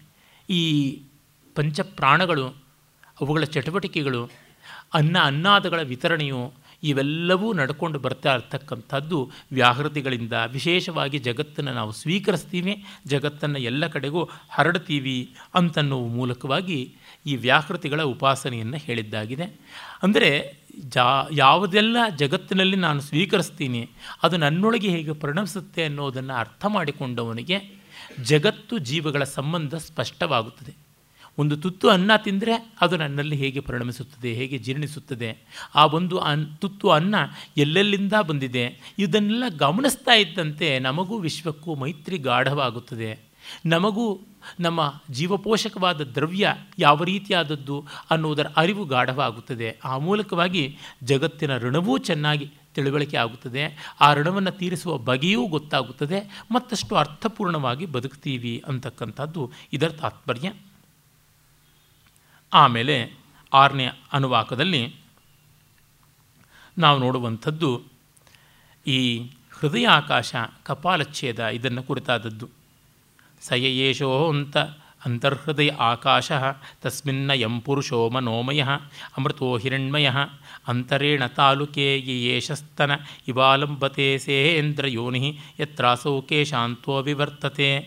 व्यपोहशीर्षकपाले भूरित्यज्ञौ प्रतिष्ठति, भुवैति वायौ सुवरित्यादित्ये महैति ब्रह्मणि, आप्नोति स्वराज्यम्, आप्नोति मनसस्पति वाक् वाक्पतिश्चक्षुषष्पतिश्रोत्रपतिर्विज्ञानपतिः ಆಕಾಶ ಶರೀರಂ ಬ್ರಹ್ಮ ಸತ್ಯಾತ್ಮ ಪ್ರಾಣಾರಾಮಂ ಮನ ಆನಂದಂ ಶಾಂತಿ ಸಮೃದ್ಧಂ ಅಮೃತಂ ಇತಿ ಪ್ರಾಚೀನ ಯೋಗ್ಯೋಪಾಸ್ವ. ಇಲ್ಲಿ ಹೃದಯ ಹೃತ್ ಅಯಂ ಇಲ್ಲಿ ಒಳಗಡೆ ಆಳ ಅನ್ನುವಂಥದ್ದು. ಆ ಹೃದಯದ ಅರ್ಥ. ಅದರಲ್ಲಿ ಆಕಾಶ ಅವಕಾಶ ಇದೆ. ಹೃದಯದೊಳಗೆ ಬಿಡತಿ ಅವಕಾಶ ಇದೆ ಅಂತ. ಅಲ್ಲಿ ಪ್ರಣವ, ಓಂಕಾರ ಉಂಟು. ಓಂಕಾರದ ಮಾಧ್ಯಮ ಆಕಾಶ. ಶಬ್ದ ಅನ್ನುವುದು ಆಕಾಶದ ಗುಣ ಅನ್ನುವ ಅರ್ಥದಲ್ಲಿ ಅಲ್ಲಿ ಅವಕಾಶ ಇದೆ, ಅಲ್ಲಿ ಓಂಕಾರ ಇದೆ, ನಾದ ಇದೆ, ಸ್ಪಂದನ ಇದೆ, ಚೈತನ್ಯ ಇದೆ. ಆ ಚೈತನ್ಯವೇ ಅಮೃತಮಯವಾದ ಪರಮಪುರುಷ, ಹಿರಣ್ಮಯ ಅಂತ. ದೇದೀಪ್ಯಮಾನವಾದವನು ಸ್ವಯಂ ಪರಂಜ್ಯೋತಿ, ಸ್ವಪ್ರಕಾಶ. ಬೇರೆಯ ಬೆಳಕಿನಿಂದ ಅದನ್ನು ನೋಡುವಂಥದ್ದೆಲ್ಲ, ಅದರ ಬೆಳಕಿನಲ್ಲಿ ಮಿಕ್ಕದ್ದೆಲ್ಲ ಗೊತ್ತಾಗುತ್ತದೆ. ಅಂದರೆ ಅದು ಇದೆ ಅನ್ನುವುದಕ್ಕೆ ಇನ್ನೊಂದು ಪುರಾವೆ ಬೇಕಿಲ್ಲ. ಸ್ವತಃ ಪ್ರಮಾಣಭೂತವಾದದ್ದು ಅನ್ನುವ ಅರ್ಥ. ಆಮೇಲೆ ಈ ಗಂಟಲಿನಲ್ಲಿ ಕಿರುನಾಲಿಗೆ ಯಾವುದು ಉಂಟು ಆ ಕಿರುನಾಲಿಗೆಯ ಮೂಲಕ ಈ ಹೃದಯದಿಂದ ಸುಷುಮ್ನ ನಾಡಿ ಎನ್ನುವುದು ಹಾದು ಹೋಗುತ್ತದೆ ಅಂತ ಯೋಗಶಾಸ್ತ್ರದ ಪರಿಭಾಷೆ. ಇಡ ಮತ್ತು ಪಿಂಗಳ ಅನ್ನುವ ಎರಡು ಮುಖ್ಯವಾದ ನಾಡಿಗಳು ಡೊಂಕಾಗಿ ಚಕ್ರಗಳನ್ನು ಆವರಿಸಿಕೊಂಡು ಹೋಗುತ್ತದೆ. ಬೆನ್ನು ಮೂಳೆಯ ಆದ್ಯಂತವಾಗಿ ಆರು ಕೆಲವರು ಏಳು ಅಂತ ಕೂಡ ಹೇಳ್ತಾರೆ. ಸಹಸ್ರಾರ ಒಂದು ಚಕ್ರವಲ್ಲ ಅನ್ನುವ ಪಕ್ಷದಲ್ಲಿ ಆರು, ಅದು ಒಂದು ಚಕ್ರ ಅಂತಂದರೆ ಏಳು ಅಂತ ಅನ್ನುವಂಥದ್ದು ಉಂಟು. ಒಟ್ಟಿನಲ್ಲಿ ಬೆನ್ನು ಮೂಳೆಯ ಬುಡದಲ್ಲಿ ಮೂಲಾಧಾರ, ತುತ್ತ ತುದಿಯಲ್ಲಿ ಸಹಸ್ರಾರ ಸ್ವಾದಿಷ್ಠಾನ ಮಣಿಪುರ, ಅನಾಹತ, ವಿಶುದ್ಧ, ಆಜ್ಞ ಮತ್ತು ಸಹಸ್ರಾರ ಅಂತ ಕರೀತಾರೆ. ಈ ಗಂಟಲಿನಲ್ಲಿರ್ತಕ್ಕಂಥದ್ದು ಕಿರುನಾಲಿಗೆ. ಆ ಕಿರುನಾಲಿಗೆಯ ಮೂಲಕ ಸುಷುಮ್ನ ನಾಡಿ ಹಾದು ಹೋಗುವಂಥದ್ದು. ಈಗ ಹೊಕ್ಕಳಿನಲ್ಲಿ ಮಣಿಪುರ, ಹೃದಯದಲ್ಲಿ ವಿಶುದ್ಧಿ ಹೃದಯದಲ್ಲಿ ಅನಾಹತ, ಗಂಟಲಿನಲ್ಲಿ ವಿಶುದ್ಧಿ, ಹುಬ್ಬಿನ ಮಧ್ಯೆ ಆಜ್ಞಾ ಮತ್ತು ಸಹಸ್ರಾರ ಅಂತ. ಈ ಗಂಟಲಿನಲ್ಲಿ ಇರುವಂತಹ ಯಾವ ವಿಶುದ್ಧಿ ಎನ್ನುವ ಚಕ್ರ ಉಂಟು, ಅದು ಕಿರುನಾಲಿಗೆ ಮಧ್ಯದಲ್ಲಿ ಇರುವಂಥದ್ದು, ಆ ಜಾಗದಲ್ಲಿ. ಅದರ ಮೂಲಕವಾಗಿ ಸುಷುಮ್ನ ನಾಡಿ ಹಾದು ಹೋಗುವಂಥದ್ದು. ಅದು ನೇರವಾಗಿ ನಿನ್ನೆ ದಿವಸ ನಾವು ಯಾವ ಐತರೆಯ ಉಪನಿಷತ್ತಿನಲ್ಲಿ ವಿದೃತಿ ಅಂತ ಪರಮಾತ್ಮ ದೇಹ ಪ್ರವೇಶ ಮಾಡುವಂಥ ಸೀಳು, ಬೈತಲೆಯ ಸೀಳು ಅಂತ ಹೇಳಿದ್ವಲ್ಲ, ಅದು ಸಹಸ್ರಾರಕ್ಕೆ ಹೊಂದಿಕೆಯಾಗಿ ಬರುವಂಥದ್ದು. ಅಲ್ಲಿಯವರೆಗೂ ಸುಷುಮ್ನ ನಾಡಿ ನೇರವಾಗಿ ಸಾಗಿರುವಂಥದ್ದು ಅಂತ. ಮಿಕ್ಕ ಇಡ ಪಿಂಗಳಗಳು ಅಂಕುಡೊಂಕಾಗಿ ಒಂದರನ್ನ ಮತ್ತೊಂದು ಸೀಳಿಕೊಂಡು ಹಾದುಕೊಂಡು ಹೋದರೆ ನೇರವಾಗಿ ಚಕ್ರಗಳನ್ನು ಒಂದೇ ರೇಖೆಯಲ್ಲಿ ಸಂಪರ್ಕಿಸಿರುವಂಥದ್ದು ಸುಷುಮ್ನ ಅಂತ ಕರೀತಾರೆ ಅಂತ. ಇವು ಭೌತಿಕವಾಗಿ ಇರತಕ್ಕಂಥವು ಅಲ್ಲ. ಇದು ಭಾವನಾತ್ಮಕವಾಗಿ ಯೋಗಶಾಸ್ತ್ರವು ನಮ್ಮ ದೇಹದಲ್ಲಿ ಕಲ್ಪನೆ ಮಾಡಿಕೊಂಡಿರುವಂಥವು. ಅಂದರೆ ಶರೀರದಲ್ಲಿ ಚೈತನ್ಯ ಹರಿತಾ ಇದೆ ಅಂತನ್ನುವ ಭಾವನೆ ಮಾಡಿಕೊಳ್ಳಬೇಕು ಅಂತ. ಇದು ಕೇವಲ ಉಪಾಸನೆ, ಭಾವನೆಗೆ ಸಂಬಂಧಪಟ್ಟದ್ದು ದ್ರವ್ಯಾತ್ಮಕವಾಗಿ ಅಲ್ಲ. ಎಷ್ಟೋ ಜನ ಚಕ್ರಗಳನ್ನು ತೋರಿಸ್ತೀವಿ, ಕಾಣಿಸ್ತೀವಿ ಡಿಸೆಕ್ಷನ್ ಮಾಡ್ತೀವಿ ಅನ್ನೋದು ಅಲ್ಲ ಸುಳ್ಳು. ಅದು ಯಾವುದೂ ಸರಿಯಾದದ್ದಲ್ಲ, ಅದು ಆಂತರಿಕವಾದ ಭಾವನೆಗೆ ಸಂಬಂಧಪಟ್ಟಂಥದ್ದು. ಹೀಗೆ ಆ ಕಿರುನಾಲಿಗೆ ಯಾವುದುಂಟು, ಆ ತಾಲೂನ ನಡುವೆ ಇರುವ ಕಿರುನಾಲಿಗೆಯಲ್ಲಿ ಸುಷುಮ್ನ ಪ್ರವೇಶವಾಗುತ್ತದೆ. ಅದು ಕಪಾಲ ಛೇದನ ಮಾಡಿಕೊಂಡು ಹೋಗುತ್ತದೆ ವಿದೃತಿಗೆ ಈ ರೀತಿಯಲ್ಲಿ ಮೂಲಾಧಾರದ ಶಕ್ತಿ, ಕುಂಡಲಿನಿ ಶಕ್ತಿ ಅಂತ ಇಲ್ಲಿ ಪ್ರಾಸ್ತಾವಿಕವಾಗಿ ಸೂಚಿತವಾಗಿದೆ, ಆದರೆ ನೇರವಾಗಿ ಬಂದಿಲ್ಲ. ಮೂರುವರೆ ಸುತ್ತಿನ ಹಾವಿನ ಹಾಗೆ ಸುರಳಿ ಸುತ್ತಿಕೊಂಡೇ ಇರುತ್ತದೆ ಮೂಲಾಧಾರದಲ್ಲಿ ಕುಂಡಲಿನಿ ಶಕ್ತಿ. ಅದು ಬಾಲದ ಮೇಲೆ ನಿಂತ ಹಾವಿನಂತೆ ಮೂಲಾಧಾರದಿಂದ ಸಹಸ್ರಾರದವರೆಗೆ ಒಂದೇ ರೇಖಾತ್ಮಕವಾಗಿ ಸುಷುಮ್ನೆಯಲ್ಲಿ ನೆಲೆ ನಿಂತಾಗ ಕುಂಡಲಿನಿ ಜಾಗರಣ ಅಂತನ್ನುವಂಥದ್ದು ಯೋಗಶಾಸ್ತ್ರದಲ್ಲಿ ಬರುವಂಥ ಸಂಕೇತ. ಆ ಒಂದು ದಾರಿಯಲ್ಲಿ ಈ ಭೂರ್ಭುವ ಸುವಹ ಅನ್ನುವ ಮೂರು ಹಂತಗಳಲ್ಲಿ ಕಾಣಿಸಿಕೊಳ್ಳುತ್ತದೆ ಚೈತನ್ಯ ಅದನ್ನು ಅರ್ಥ ಮಾಡಿಕೊಂಡವನು ಸಂಪೂರ್ಣವಾಗಿ ಸತ್ಯಜ್ಞಾನಾನಂದಮಯನಾಗ್ತಾನೆ, ಆನಂದ ಸ್ವರೂಪನಾಗ್ತಾನೆ ಅಂತನ್ನುವುದು ಇದರ ಉಪಾಸನೆಯ ಫಲ ಅಂತ. ಅಂದರೆ ಯಾವ ಯೋಗಾದಿ ಶಾಸ್ತ್ರ ಮಾರ್ಗದಿಂದ ಸಾಧಕರು ಪಡೀತಾರೆ, ಅದು ಕಡೆಗೆ ಬ್ರಹ್ಮದಲ್ಲಿಯೇ ಪರ್ಯವಸಾನವಾಗೋದು ತದ್ಭಿನ್ನವಾದ ಸ್ಥಿತಿ ಅಲ್ಲ ಅಂತನ್ನುವುದು ಇಲ್ಲಿ ಅರ್ಥವಾದದ ಪ್ರಶಂಸೆ. ಆಮೇಲೆ ಈಗ ಐದೈದು ಅಂತ ನಾನು ಹೇಳಿದೆ ಪಾಂಕ್ತ ಅಂತ ಐದೈದು ಅಂಶಗಳನ್ನು ಸೇರಿಸಿಕೊಂಡು ಮಾಡುವಂಥ ಒಂದು ಉಪಾಸನೆಯನ್ನು ಹೇಳ್ತಾ ಇದೆ. ಪೃಥಿವ್ಯಂತರಿಕ್ಷಂ ದ್ಯೌರ್ದಿಶೋ ವಾ ಅಂತ ಅವಾಂತರ ದಿಶಾ ಅಗ್ನಿರ್ವಾಯುರಾದಿತ್ಯಶ್ಚಂದ್ರಮಾ ನಕ್ಷತ್ರಾಣಿ ಆಪವೋಷಧಯೋ ವನಸ್ಪತಿಯ ಆಕಾಶ ಆತ್ಮ ಇತ್ಯದಿಭೂತಂ ಅಥಾಧ್ಯಾತ್ಮಂ ಪ್ರಾಣೋವ್ಯಾನೋ ಪ್ರಾಣೋವ್ಯಾನೋಪಾನ ಪ್ರಾಣೋ ವ್ಯಾನೋಪಾನ ಉದಾನ ಸಮಾನ ಚಕ್ಷುಶ್ರೋತ್ರಂ ಮನೋವಾಕ್ತ್ವಕ್ ಚರ್ಮ ಮಾಗಂಸಗಂ ಸ್ನಾ ಸ್ನಾವಾಸ್ತಿ ಮಜ್ಜ ಏತದಧಿವಿಧಾಯ ಋಷಿರವೋಚತ್ ಪಾಂಕ್ತಂ ವಾ ಇದಗಂ ಸರ್ವಂ ಪಾಂಕ್ತೇನೈವ ಪಾಂಕ್ತಗಂ ಸ್ಪೃಣೋತೀತಿ ಇಲ್ಲಿ ಐದೈದು ಘಟಕಗಳಾಗಿ ಪೃಥ್ವಿ, ಅಂತರಿಕ್ಷ ದ್ಯೌ ದಿಶಸ್ಸು, ಅವಾಂತರ ದಿಶಾ ಅಂತ. ಭೂಮಿ, ಬಾಹ್ಯಾಕಾಶ ಮತ್ತು ಆಕಾಶ, ದಿಕ್ಕುಗಳು, ವಿದಿಕ್ಕುಗಳು. ಅಂದರೆ ನಾವು ಯಾವುದನ್ನು ಪ್ರಧಾನ ದಿಕ್ಕು ಮತ್ತು ಉಪದಿಕ್ಕುಗಳು ಅಂತೀವಲ್ಲ ಇಂಟರ್ಮೀಡಿಯೇಟ್ ಡೈರೆಕ್ಷನ್ಸ್ ಅಂತೀವಲ್ಲ, ಇವು ಐದು ಒಂದು ಘಟಕವಾಗುತ್ತದೆ ಅಂತ. ಇದಷ್ಟೂ ಕೂಡ ಸ್ಪೇಸ್ ಅವಕಾಶಕ್ಕೆ ಸಂಬಂಧಪಟ್ಟದ್ದು. ಪೃಥ್ವಿ ಅಂತರಿಕ್ಷ, ದ್ಯುಲೋಕ, ದಿಕ್ಕು, ವಿದಿಕ್ಕುಗಳು. ಮತ್ತು ಇನ್ನು ಜ್ಯೋತಿಸ್ಸುಗಳು. ಅಗ್ನಿ, ವಾಯು, ಆದಿತ್ಯ, ಚಂದ್ರ, ನಕ್ಷತ್ರ. ವಾಯು ಅನ್ನುವಲ್ಲಿ ವೈದ್ಯುತಾಗ್ನಿ ಅನ್ನುವುದು ಸಂಕೇತ. ಹೀಗೆ ಐದು ರೀತಿಯಾದಂಥ ಬೆಳಕಿನ ಒಂದು ಪಂಚಕ. ಒಂದು ದೇಶದ ಸ್ಪೇಸ್ನ ಪಂಚಕವಾದರೆ ಇನ್ನೊಂದು ಎನರ್ಜಿ ಅಂತೀವಲ್ಲ, ಶಕ್ತಿ, ತೇಜಸ್ಸು ಅದರ ಪಂಚಕ. ಇವೆಲ್ಲ ಆದಮೇಲೆ ಆಪ, ಓಷಧಿ, ವನಸ್ಪತಿ, ಆಕಾಶ, ಆತ್ಮ ಅಂತ. ಜಲ ಮತ್ತು ಸಸ್ಯ ಸಂಪತ್ತಿ. ಅಲ್ಲಿ ಓಷಧಿ ಅಂತಂದರೆ ಯಾವುದು ಆಯಾ ಬೆಳೆಗಳು ಬರುವ ಆರು ತಿಂಗಳು, ಮೂರು ತಿಂಗಳು ಈ ಥರ ಸಸ್ಯಗಳು ಪಕ್ವವಾದ ಮೇಲೆ ಒಣಗಿ ಹೋಗುತ್ತವೋ ಅಂಥವನ್ನು ಔಷಧಿಗಳು ಅಂತ ಕರೀತಾರೆ. ಹಾಗಲ್ಲದೆ ಮತ್ತೆ ಮತ್ತೆ ವರ್ಷ ವರ್ಷವೂ ಚಿಗುರ್ತಾ ಇರ್ತವೆ, ಬೆಳೀತಾ ಇರ್ತವೆ, ಆ ರೀತಿಯಾದವನ್ನು ವನಸ್ಪತಿಗಳು ಅಂತ ಕರೀತಾರೆ. ಅಂದರೆ ಈಗ ನಾವು ಭತ್ತ, ರಾಗಿ, ಅಕ್ಕಿ ಮೊದಲಾದಂಥ ಬೆಳೆ ಬೆಳೆಯುತ್ತಾ ಇರುವಂಥ ಯಾವ ಸಸ್ಯಗಳು ಇವೆ, ಅವೆಲ್ಲ ಔಷಧಿಗಳು ಅಂತ. ಹಾಗಲ್ಲದೆ ಈಗ ಹಲಸಿನ ಮರ, ಮಾವಿನ ಮರ ಮೊದಲಾದಂಥವು ಇವನ್ನೆಲ್ಲ ವನಸ್ಪತಿಗಳು ಅಂತ ಕರೀತಾರೆ. ಆ ರೀತಿಯಾಗಿ ನಿರಂತರವಾಗಿ ಸರ್ವ ಋತುಗಳಲ್ಲಿಯೂ ಬೆಳವಣಿಗೆಯನ್ನು ಕಾಣ್ತಾ ಇರ್ತಕ್ಕಂಥವು ಅನೇಕ ಕಾಲ ಬಾಳುವಂಥವು ವನಸ್ಪತಿಗಳು. ಆರು ತಿಂಗಳು, ಮೂರು ತಿಂಗಳು ಹೀಗೆ ಆಯುಷ್ಯ ಇದ್ದು ಫಲೀಕರಣವಾದೊಡನೆ ಅವು ಬಾಗಿ ಒಣಗುವಂಥವು ಅವು ಔಷಧಿಗಳು.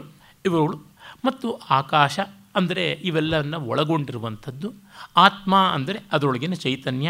ಹೀಗೆ ಅಸ್ತಿತ್ವಕ್ಕೆ ಇರುವಂಥದ್ದು ಒಂದು ಮುಖ ಆಹಾರ ಅಂತಾದರೆ ಇನ್ನೊಂದು ಆಹಾರವನ್ನು ಸ್ವೀಕರಿಸುವ ಮುಖ ಮತ್ತು ಆಹಾರವನ್ನು ಒಳಗೊಳ್ಳುವ ಮುಖ ಅಂತ ಹೀಗೆ ಇದೊಂದು ಪಾಂಕ್ತ, ಇದೊಂದು ಪಂಚಕ ಅಂತಂದರು. ಇನ್ನು ಪ್ರಾಣ, ವ್ಯಾನ, ಅಪಾನ, ಉದಾನ, ಸಮಾನ ಅಂತ ಪಂಚಪ್ರಾಣಗಳು ಯಾವುದಿವೆ? ಎಲ್ಲ ಆಹಾರವನ್ನು ಸ್ವೀಕರಿಸಿ ಪಚನ ಮಾಡುವಂಥದ್ದೊಂದು ಪಚನವಾಗಿರೋದು ಬಿಟ್ಟು ಪಚನವಾಗದೇ ಇರೋದನ್ನು ಬೇಡವಾದದನ್ನು ತಳ್ಳುವಂಥದ್ದು ಒಂದು ಅಪಾನ.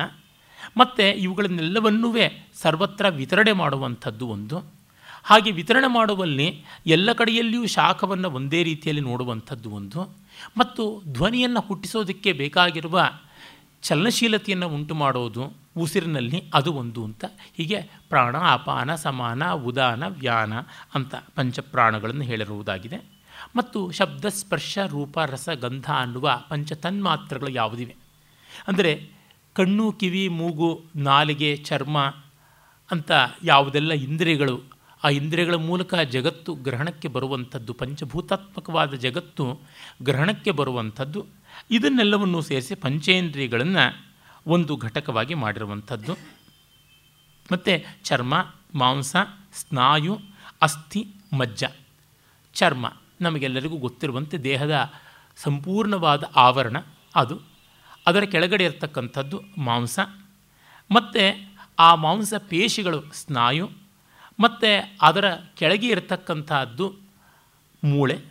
ಆ ಮೂಳೆ ಒಳಗೆ ಇರತಕ್ಕಂಥದ್ದು ಬೋನ್ ಮ್ಯಾರೋ ಅಂತ ನಾವು ಏನು ಕರಿತೀವಿ? ಹಾಗಾಗಿ ಅಸ್ಥಿ ಒಳಗಿನ ದ್ರವ್ಯ, ಅದನ್ನು ಮಜ್ಜ ಅಂತ ಈ ರೀತಿಯಾಗಿ ಸಪ್ತಧಾತುಗಳು ಅಂತ ಮತ್ತೆ ಹೇಳ್ತಾರೆ. ಇಲ್ಲಿ ಐದನ್ನು ಸಾಂಕೇತಿಕವಾಗಿ ತೆಗೆದುಕೊಂಡಿರ್ತಕ್ಕಂಥದ್ದು. ಈಗ ಐದೈದು ಐದೈದು ಆಗಿ ಇವುಗಳೆಲ್ಲ ಒಂದು ವ್ಯವಸ್ಥಿತವಾಗಿವೆ. ಈ ಐದೈದರ ಘಟಕವನ್ನು ನಾವು ಗಮನದಲ್ಲಿ ಇಟ್ಟುಕೊಳ್ಳಬೇಕು ಅವನ್ನು ಉಪಾಸನೆ ಮಾಡಬೇಕು ಅಂತ. ಈ ಯಾವುದೂ ವಿಷಯಗಳು ವೈಜ್ಞಾನಿಕವಾಗಿ ಸಂಪೂರ್ಣವಾಗಿ ಸತ್ಯ ಅಂತಲ್ಲ. ಕಾಲಕಾಲಕ್ಕೆ ತಕ್ಕಂತೆ ಅವುಗಳ ವಿಷಯಗಳು ಹೆಚ್ಚಾಗುತ್ತವೆ, ಕಡಿಮೆ ಆಗುತ್ತವೆ, ಅಡಕಗೊಳ್ಳುತ್ತವೆ, ವಿಸ್ತೃತಗೊಳ್ಳುತ್ತವೆ, ಹೀಗೆಲ್ಲ ಉಂಟು. ಈಗಷ್ಟೇ ನಾವು ಸಪ್ತ ಧಾತುಗಳೊಂದಿವಿ ಇಲ್ಲಿ. ಈ ಐದೇ ಧಾತುಗಳ ಬಗ್ಗೆ ಹೇಳಿರೋದಾಗಿದೆಯಲ್ಲ. ವನಸ್ಪತಿಗಳು ಅಂತಷ್ಟೇ ಹೇಳಿದ್ದೀವಿ. ವಾನಸ್ಪತಿಗಳು ಏನಾಗುತ್ತವೆ? ವ್ರತತಿ ವೀರುತ್ತಂತ ಬಳ್ಳಿ ಮೊದಲಾದವು, ಗುಲ್ಮ, ಪೊದೆ ಇತ್ಯಾದಿಗಳು ಇವುಗಳನ್ನು ಕುರಿತೆಲ್ಲ ಹೇಳಿಲ್ವಲ್ಲ ಅಂತ ಬೇಕಾದಷ್ಟು ಪ್ರಶ್ನೆಗಳು ಬರಬಹುದು. ಉಪಾಸನೆ ಯಾವತ್ತು ದಿಗ್ಮಾತ್ರ ದರ್ಶಕವಾದದ್ದು. ಅದರ ಎಲ್ಲ ವಿವರಗಳನ್ನು ಕೊಡೋಕ್ಕೆ ಹೋಗುವಂಥದ್ದಲ್ಲ. ಅಷ್ಟೇ ಎಲ್ಲ ವಿವರಗಳು ಕೊಡೋಕ್ಕೆ ಹೋದರೆ ನಮಗೆ ಅದನ್ನು ಕುರಿತು ಧ್ಯಾನ ಮಾಡುವುದಕ್ಕೆ ಆಗೋಲ್ಲ. ನಮಗೆಷ್ಟು ಬೇಕೋ ಅಷ್ಟು ಬೇಕಾಗಿರುತ್ತದೆ. ಒಂದು ಚಿತ್ರ ಅಂತಂದರೆ ಚಿತ್ರಕ್ಕೆ ಒಂದು ಫ್ರೇಮ್ ಇರುತ್ತೆ.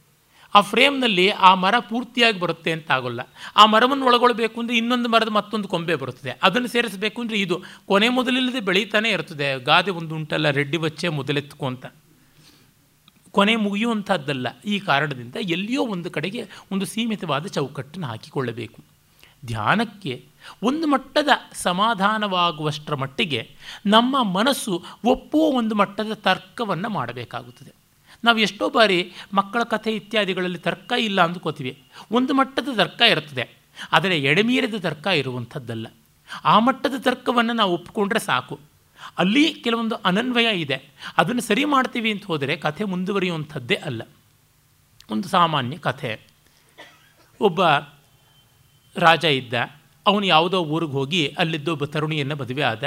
ಮದುವೆ ಆಗಿ ಅವಳಲ್ಲಿ ಸಂತಾನವಾದರೆ ತನ್ನ ಬಳಿಗೆ ಹದಿನಾರು ವರ್ಷಗಳಾದ ಮೇಲೆ ಕಳಿಸಬೇಕು ಅಂತ ಹೇಳಿಬಿಟ್ಟು ತಾನು ಒಂದು ವಿಶಿಷ್ಟವಾದ ಆಭರಣವನ್ನು ಗುರುತಾಗಿ ಕೊಟ್ಟಿಟ್ಟು ಹೊರಟೋದ. ಆ ರಾಜಕುಮಾರ ತನ್ನ ಊರಿಗೆ ಬಂದ. ಎಷ್ಟೋ ವರ್ಷ ಆಯಿತು ಆ ಕಥೆಯನ್ನೇ ಮರೆತಿದ್ದ. ಅವನು ಮತ್ತೆ ಮದುವೆ ಆಗಲಿಲ್ಲ. ಈ ಥರ ಕಥೆಗಳಲ್ಲಿ ಆಗುವುದು ಉಂಟಾ? ಯಾವುದೋ ಊರಿನಲ್ಲಿ ಯಾವಳೋ ತರುಣಿಯನ್ನು ನೋಡ್ದ, ಮೋಹಿಸ್ದ, ಮದುವೆ ಆದ, ಸಂತಾನವಾಯಿತು. ಆಮೇಲೆ ಮನೆ ಕರ್ಕೊಂಡು ಬರದೆ ಅವಳನ್ನ. ಒಡವೆ ಕೊಟ್ಬಿಟ್ಟಿದ್ದು ಹದಿನಾರು ವರ್ಷ ಆದಮೇಲೆ ಮಗನನ್ನು ಕಳಿಸು ಅಂತ ಹೇಳ್ಬಿಟ್ಟು ಇವನು ಬಂದುಬಿಡೋದು ಉಂಟೆ. ಅಷ್ಟೇ. ಈ ಕಥೆಗೆ ಇಷ್ಟೇ ತರ್ಕ. ಇಷ್ಟನ್ನು ನಾವು ಒಪ್ಪಿಕೊಳ್ಳಬೇಕು. ಅದೇ ರೀತಿ ಇವಳು ಕೂಡ, ಅವನೇನೋ ಹೋದ ಅಂತ ಇವಳು ಇನ್ನೊಂದು ದಾರಿ ನೋಡಿಕೊಳ್ಳದೆ, ಆ ಪತಿಯ ಗೌರವದಲ್ಲಿಯೇ ಇದ್ದು ಮಗನನ್ನು ಬೆಳೆಸ್ತಾಳೆ. ಹದಿನಾರು ವರ್ಷದ ತರುಣ ಆಗ್ತಾನೆ. ಅವನನ್ನು ತಂದೆ ಮನೆಗೆ ಈ ಗುರುತಿನ ಆಭರಣವನ್ನು ಕೊಟ್ಟು ಕಳಿಸಿಕೊಡ್ತಾಳೆ. ಅವನು ಹೋಗ್ತಾನೆ. ಹೋಗುವಾಗ ದಾರಿಯಲ್ಲಿ ಇವನನ್ನು ಒಬ್ಬ ಸ್ನೇಹಿತ ಅನ್ನುವ ರೂಪದಲ್ಲಿ ಪರಿಚಯ ಮಾಡಿಕೊಂಡು ಒಬ್ಬ ಮೋಸಗಾರ ತಾನೇ ಇವನು ಅಂತ ಇವನ ಹತ್ತಿರದ ಒಡವೆಯನ್ನು ಕದ್ದುಕೊಂಡು ಇವನನ್ನು ಆಣೆ ಪ್ರಮಾಣ ಎಲ್ಲ ಮಾಡಿಸಿಬಿಟ್ಟು ಎಂದಿಗೂ ಬದುಕಿರುವವರೆಗೆ ಈ ಜನ್ಮರಹಸ್ಯವನ್ನು ಹೇಳೋದಿಲ್ಲ ಅಂತ ಹೇಳಿ ನೇರವಾಗಿ ರಾಜನ ಹತ್ರಕ್ಕೆ ತಾನೇ ಅವನ ಮಗ ಅಂತ ಹೇಳ್ತಾನೆ. ಆಮೇಲೆ ಈ ತನ್ನ ನಿಜವಾದ ಸ್ನೇಹಿತ ಯಾವ ರಾಜಕುಮಾರ ಇದ್ದಾನೆ, ಅವನು ತನ್ನ ಕೆಲಸಕ್ಕೆ ಅಡ್ಡಿ ಮಾಡಿಯಾನು ಅಂತಂದುಕೊಂಡು ಅಸಾಧ್ಯವಾದ ಕೆಲಸವನ್ನು ಮಾಡೋದಕ್ಕೆ ಇವನು ಅಟ್ಟಿ ಕೊಂದು ಬಿಡಬೇಕು ಅಂತ ಯೋಚನೆ ಮಾಡ್ತಾನೆ. ಅಂತ ಬರುತ್ತೆ ಕಥೆ. ಇಲ್ಲಿ ಅವನಿಗೆ ಆಣೆ ಮಾಡಿಬಿಟ್ಟಿದ್ದೂ ಇಟ್ಕೊಂಡಾಯ್ತಾ? ಮತ್ತೆರಗ ಅವನ ದಾರಿಯಲ್ಲೇ ಕೊಲ್ಲಬಹುದಾಗಿತ್ತು, ಇನ್ಯಾವುದೋ ತಂತ್ರ ಮಾಡಬಹುದಾಗಿತ್ತು, ಯಾಕೆ ಅಲ್ಲಿವರೆಗೂ ಕರ್ಕೊಂಡು ಹೋದ? ಅದಕ್ಕೆ ಯಾವುದೂ ತರ್ಕ ಇಲ್ಲ. ಅಷ್ಟೇ ಅದನ್ನು ನೆಚ್ಚಿಕೊಳ್ಳಿ. ಆಮೇಲೆ ತಂದೆ ಮಹಾರಾಜ ಆಗಿರ್ತಾನೆ. ಅವನಿಗೆ ಹೊಸದಾಗಿ ಮಗ ಸಿಕ್ಕಿದ್ದಾನೆ, ಸಂತೋಷ, ಏನು ಕೇಳಿದ್ರೂ ಮಾಡ್ತೀನಿ ಅಂತಾನೆ. ನೆನೆ ರಾತ್ರಿ ಕನಸಿನಲ್ಲಿ ಒಬ್ಬಳ ಸುಂದರಿ ಕಾಣಿಸಿಕೊಂಡ್ಲು, ಅವಳು ಬೇಕು ಅಂತಾನೆ. ಸರಿ, ಏನು ಮಾಡೋದಪ್ಪ ಅದಕ್ಕೆ ಅಂದರೆ, ನನ್ನ ಜೊತೆ ಬಂದಿದ್ದಾನೆ ನನ್ನ ಸೇವಕ, ಅವನ ಕೈಯಲ್ಲಿ ನಾನು ಕಳಿಸ್ಕೊಡ್ತೀನಿ ಅಂತ. ಈ ಹುಡುಗನ ಯಾವುದೋ ಆ ಸುಂದರಿಯನ್ನು ನೀನು ಕರ್ಕೊಂಡು ಬಾ, ಮದುವೆ ಮಾಡ್ಕೊಳ್ಬೇಕು ಅಂತಂತಾನೆ. ಅವನು ಹೊರಡ್ತಾನೆ, ಹೇಗೆ ಹೋಗಬೇಕು ಅಂತ ಗೊತ್ತಿಲ್ಲ. ದಾರಿನಲ್ಲಿ ಒಂದು ಮರದ ಕೆಳಗಡೆ ಅಳೋದಕ್ಕೆ ಕೂತ್ಕೋತಾನೆ. ಆಗ ಒಬ್ಬ ಮುದುಕಿ ಬರ್ತಾಳೆ, ಅಯ್ಯೋ, ಹುಡುಗ, ಇಷ್ಟಕ್ಕೆ ತಾನೇ ಯೋಚನೆ ಮಾಡ್ತೀಯಾ? ಇಂಥ ದಿಕ್ಕಿನಲ್ಲಿ ಹೋದರೆ ಅಲ್ಲೊಂದು ಕೋಟೆ ಇದೆ. ಆ ಕೋಟೆ ಒಳಗೆ ರಾಕ್ಷಸರ ವಶದಲ್ಲಿ ಅವಳಿದ್ದಾಳೆ. ಅವಳನ್ನು ನೀನು ಹೋಗಿ ನೋಡಬಹುದು. ಮೂರು ರಾತ್ರಿಗಳನ್ನು ನಿನ್ನನ್ನು ಪರೀಕ್ಷೆ ಮಾಡ್ತಾರೆ. ಅದಕ್ಕೆ ನೀನು ದಾರಿಯಲ್ಲಿ ಹೋಗುವಾಗ ಮೂರು ಬೇರೆ ಬೇರೆ ತಂಡಗಳ ಪ್ರಾಣಿಗಳು ಎದುರಾಗುತ್ತವೆ. ಅವುಗಳಿಗೆ ನೀನೊಂದಿಷ್ಟು ಭರವಸೆ ಕೊಡು. ಏನು ಮಾಡಬೇಕು ಹೇಳ್ತೀನಿ ಅಂತ ಕಿವಿನಲ್ಲಿ ಎಲ್ಲವನ್ನೂ ಹೇಳ್ತಾಳೆ. ಅವನು ಹಾಗೆ ಹೋಗ್ತಾನೆ. ಹೋದಾಗ ನೂರಾರು ಸಿಂಹಗಳು ಎದುರಾಗಿ ಬರ್ತವೆ. ತಿಂದು ಬಿಡ್ತೀವಿ ಅಂದಾಗ, ಬೇಡಿ, ನಾಳೆ ದಿವಸ ರಾತ್ರಿ ನೀವು ಬನ್ನಿ ಅಂತಾನೆ. ಆಮೇಲೆ ಮುಂದೆ ಹೋಗ್ತಾನೆ. ಹೋದರೆ ನೂರಾರು ಆನೆಗಳು ಬರ್ತವೆ. ನಿಮ್ಮನ್ನು ತುಳಿದು ಹಾಕ್ಬಿಡ್ತೀವಿ ಅಂತ. ಇಲ್ಲ, ನಾಡದ್ದು ರಾತ್ರಿ ಬನ್ನಿ, ನಿಮ್ಗೆ ಆಹಾರ ಕೊಡ್ತೀನಿ ಅಂತಾನೆ. ಆಮೇಲೆ ಇನ್ನು ಸ್ವಲ್ಪ ದೂರ ಹೋದರೆ ಭಯಂಕರವಾದ ಜೇನುನೊಣಗಳು ರಾಶಿ ರಾಶಿಯಾಗಿ ಬಂದು ನಿನ್ನ ಕಚ್ಚಿ ಕೊಂದು ಬಿಡ್ತೀವಿ ಅನ್ನತ್ವೆ ನಾಡದ ರಾತ್ರಿ, ನಾ, ಆಚೆ ನಾಡದ ರಾತ್ರಿ ಬನ್ನಿ, ನಿಮಗೆ ಆವಾಗ ಆಹಾರ ಕೊಡ್ತೀನಿ ಅಂತಾನೆ ಹೋಗ್ತಾನೆ. ಆ ರಾಕ್ಷಸರುಗಳೆಲ್ಲ, ನಮ್ಮ ರಾಜಕುಮಾರಿಯನ್ನು ನೀನು ಕರೆದುಕೊಂಡು ಹೋಗೋದಕ್ಕೆ ಬಂದಿದ್ದೀಯಾ ಅಂದರೆ ಏನು ಗತಿ? ಹಾಗಾಗಿ ನಿನಗೆ ವ್ಯವಸ್ಥೆ ಮಾಡಿ ಕೊಡೋದಕ್ಕೆ ಸಾಧ್ಯ ಇಲ್ಲ. ನಿನಗೆ ರಾತ್ರಿ ಮೂರು ಪರೀಕ್ಷೆಯನ್ನು ಇಡ್ತೀವಿ ಆ ಪರೀಕ್ಷೆಯಲ್ಲಿ ತೇರ್ಗಡೆ ಆಗಬೇಕು ಅಂತ ನೂರಾರು ಭಾಂಡಗಳು ತುಂಬ ಮಾಂಸವನ್ನು ಇಟ್ಟುಬಿಟ್ಟು ನಾಳೆ ಬೆಳಗಾಗೋದ್ರೊಳಗೆ ಇದು ಖಾಲಿ ಮಾಡಬೇಕು ಅಂತಾನೆ. ಅವನು ಸಿಂಹಗಳಿಗೆ ಮಾತು ಕೊಟ್ಟಿರ್ತಾನಲ್ಲ, ಅದು ಯಾವುದೋ ಮಾಯದಲ್ಲಿ ಆ ಸೆರೆಮನಿಯಲ್ಲಿ ಅವನಿದ್ದಾಗ ಸಿಂಹಗಳು ಬಂದುಬಿಡುತ್ತವೆ. ಆ ಭಾರಿ ಭಾರಿ ಗಂಗಾಳದಲ್ಲಿರ್ತಕ್ಕಂಥ ಅಷ್ಟು ಮಾಂಸವನ್ನು ತಿಂದು ಖಾಲಿ ಮಾಡಿ ಹೊರಟೋಗ್ಬಿಡುತ್ತವೆ. ಮರುದಿವಸ ಹಾಗೆ ಬೇಕಾದಷ್ಟು ಕಬ್ಬಿನ ಜಲ್ಲೆ ರಾಶಿ ಇರ್ತದೆ ಅವೆಲ್ಲವನ್ನೂ ಆನೆಗಳು ಬಂದು ತಿಂದು ಹೋಗ್ಬಿಡುತ್ತವೆ. ಮತ್ತು ಭಾಂಡ ಭಾಂಡಗಳಷ್ಟು ಜೇನು ಇರ್ತವೆ ಅವನ್ನೆಲ್ಲವನ್ನು ಜೇನು ಹುಳುಗಳು ಹೀರ್ಕೊಂಡು ಹೊರಟೋಗ್ಬಿಡ್ತವೆ ಕಡೆಗೆ ರಾಜಕುಮಾರಿಯನ್ನು ಕೊಟ್ಟು ಕಳಿಸ್ತಾರೆ ಅಂತ. ಇದೆಲ್ಲ ಈ ಕಥೆಯ ಒಳಗಡೆ ಇಷ್ಟು ಒಪ್ಪಿದ್ರೆ ತರ್ಕ ಉಂಟು. ಸಿಂಹಗಳು ಮಾಂಸ ತಿನ್ನುತ್ತವೆ. ಆನೆಗಳು ಕಬ್ಬಿನ ಜಲ್ಲೆ ತಿನ್ನುತ್ತವೆ, ಜೇನು ಹುಳುಗಳು ಜೇನನ್ನು ಹೀರುತ್ತವೆ. ಆದರೆ ಇವರು ಮಾತಾಡೋದು ಮತ್ತು ಆ ಸೆರೆಮನೆಗೆ ಬರೋದು, ಬಂದಿದ್ದು ಯಾರಿಗೂ ಗೊತ್ತಾಗಲಿಲ್ಲ, ಗೊತ್ತಿಲ್ಲದಂತೆ ಬಂದವು, ಗೊತ್ತಿಲ್ಲದಂತೆ ಹೋದವು, ಇದಕ್ಕೆಲ್ಲ ಏನು ತರ್ಕ ಹೇಳೋಣ? ಇಷ್ಟೇ ತರ್ಕ.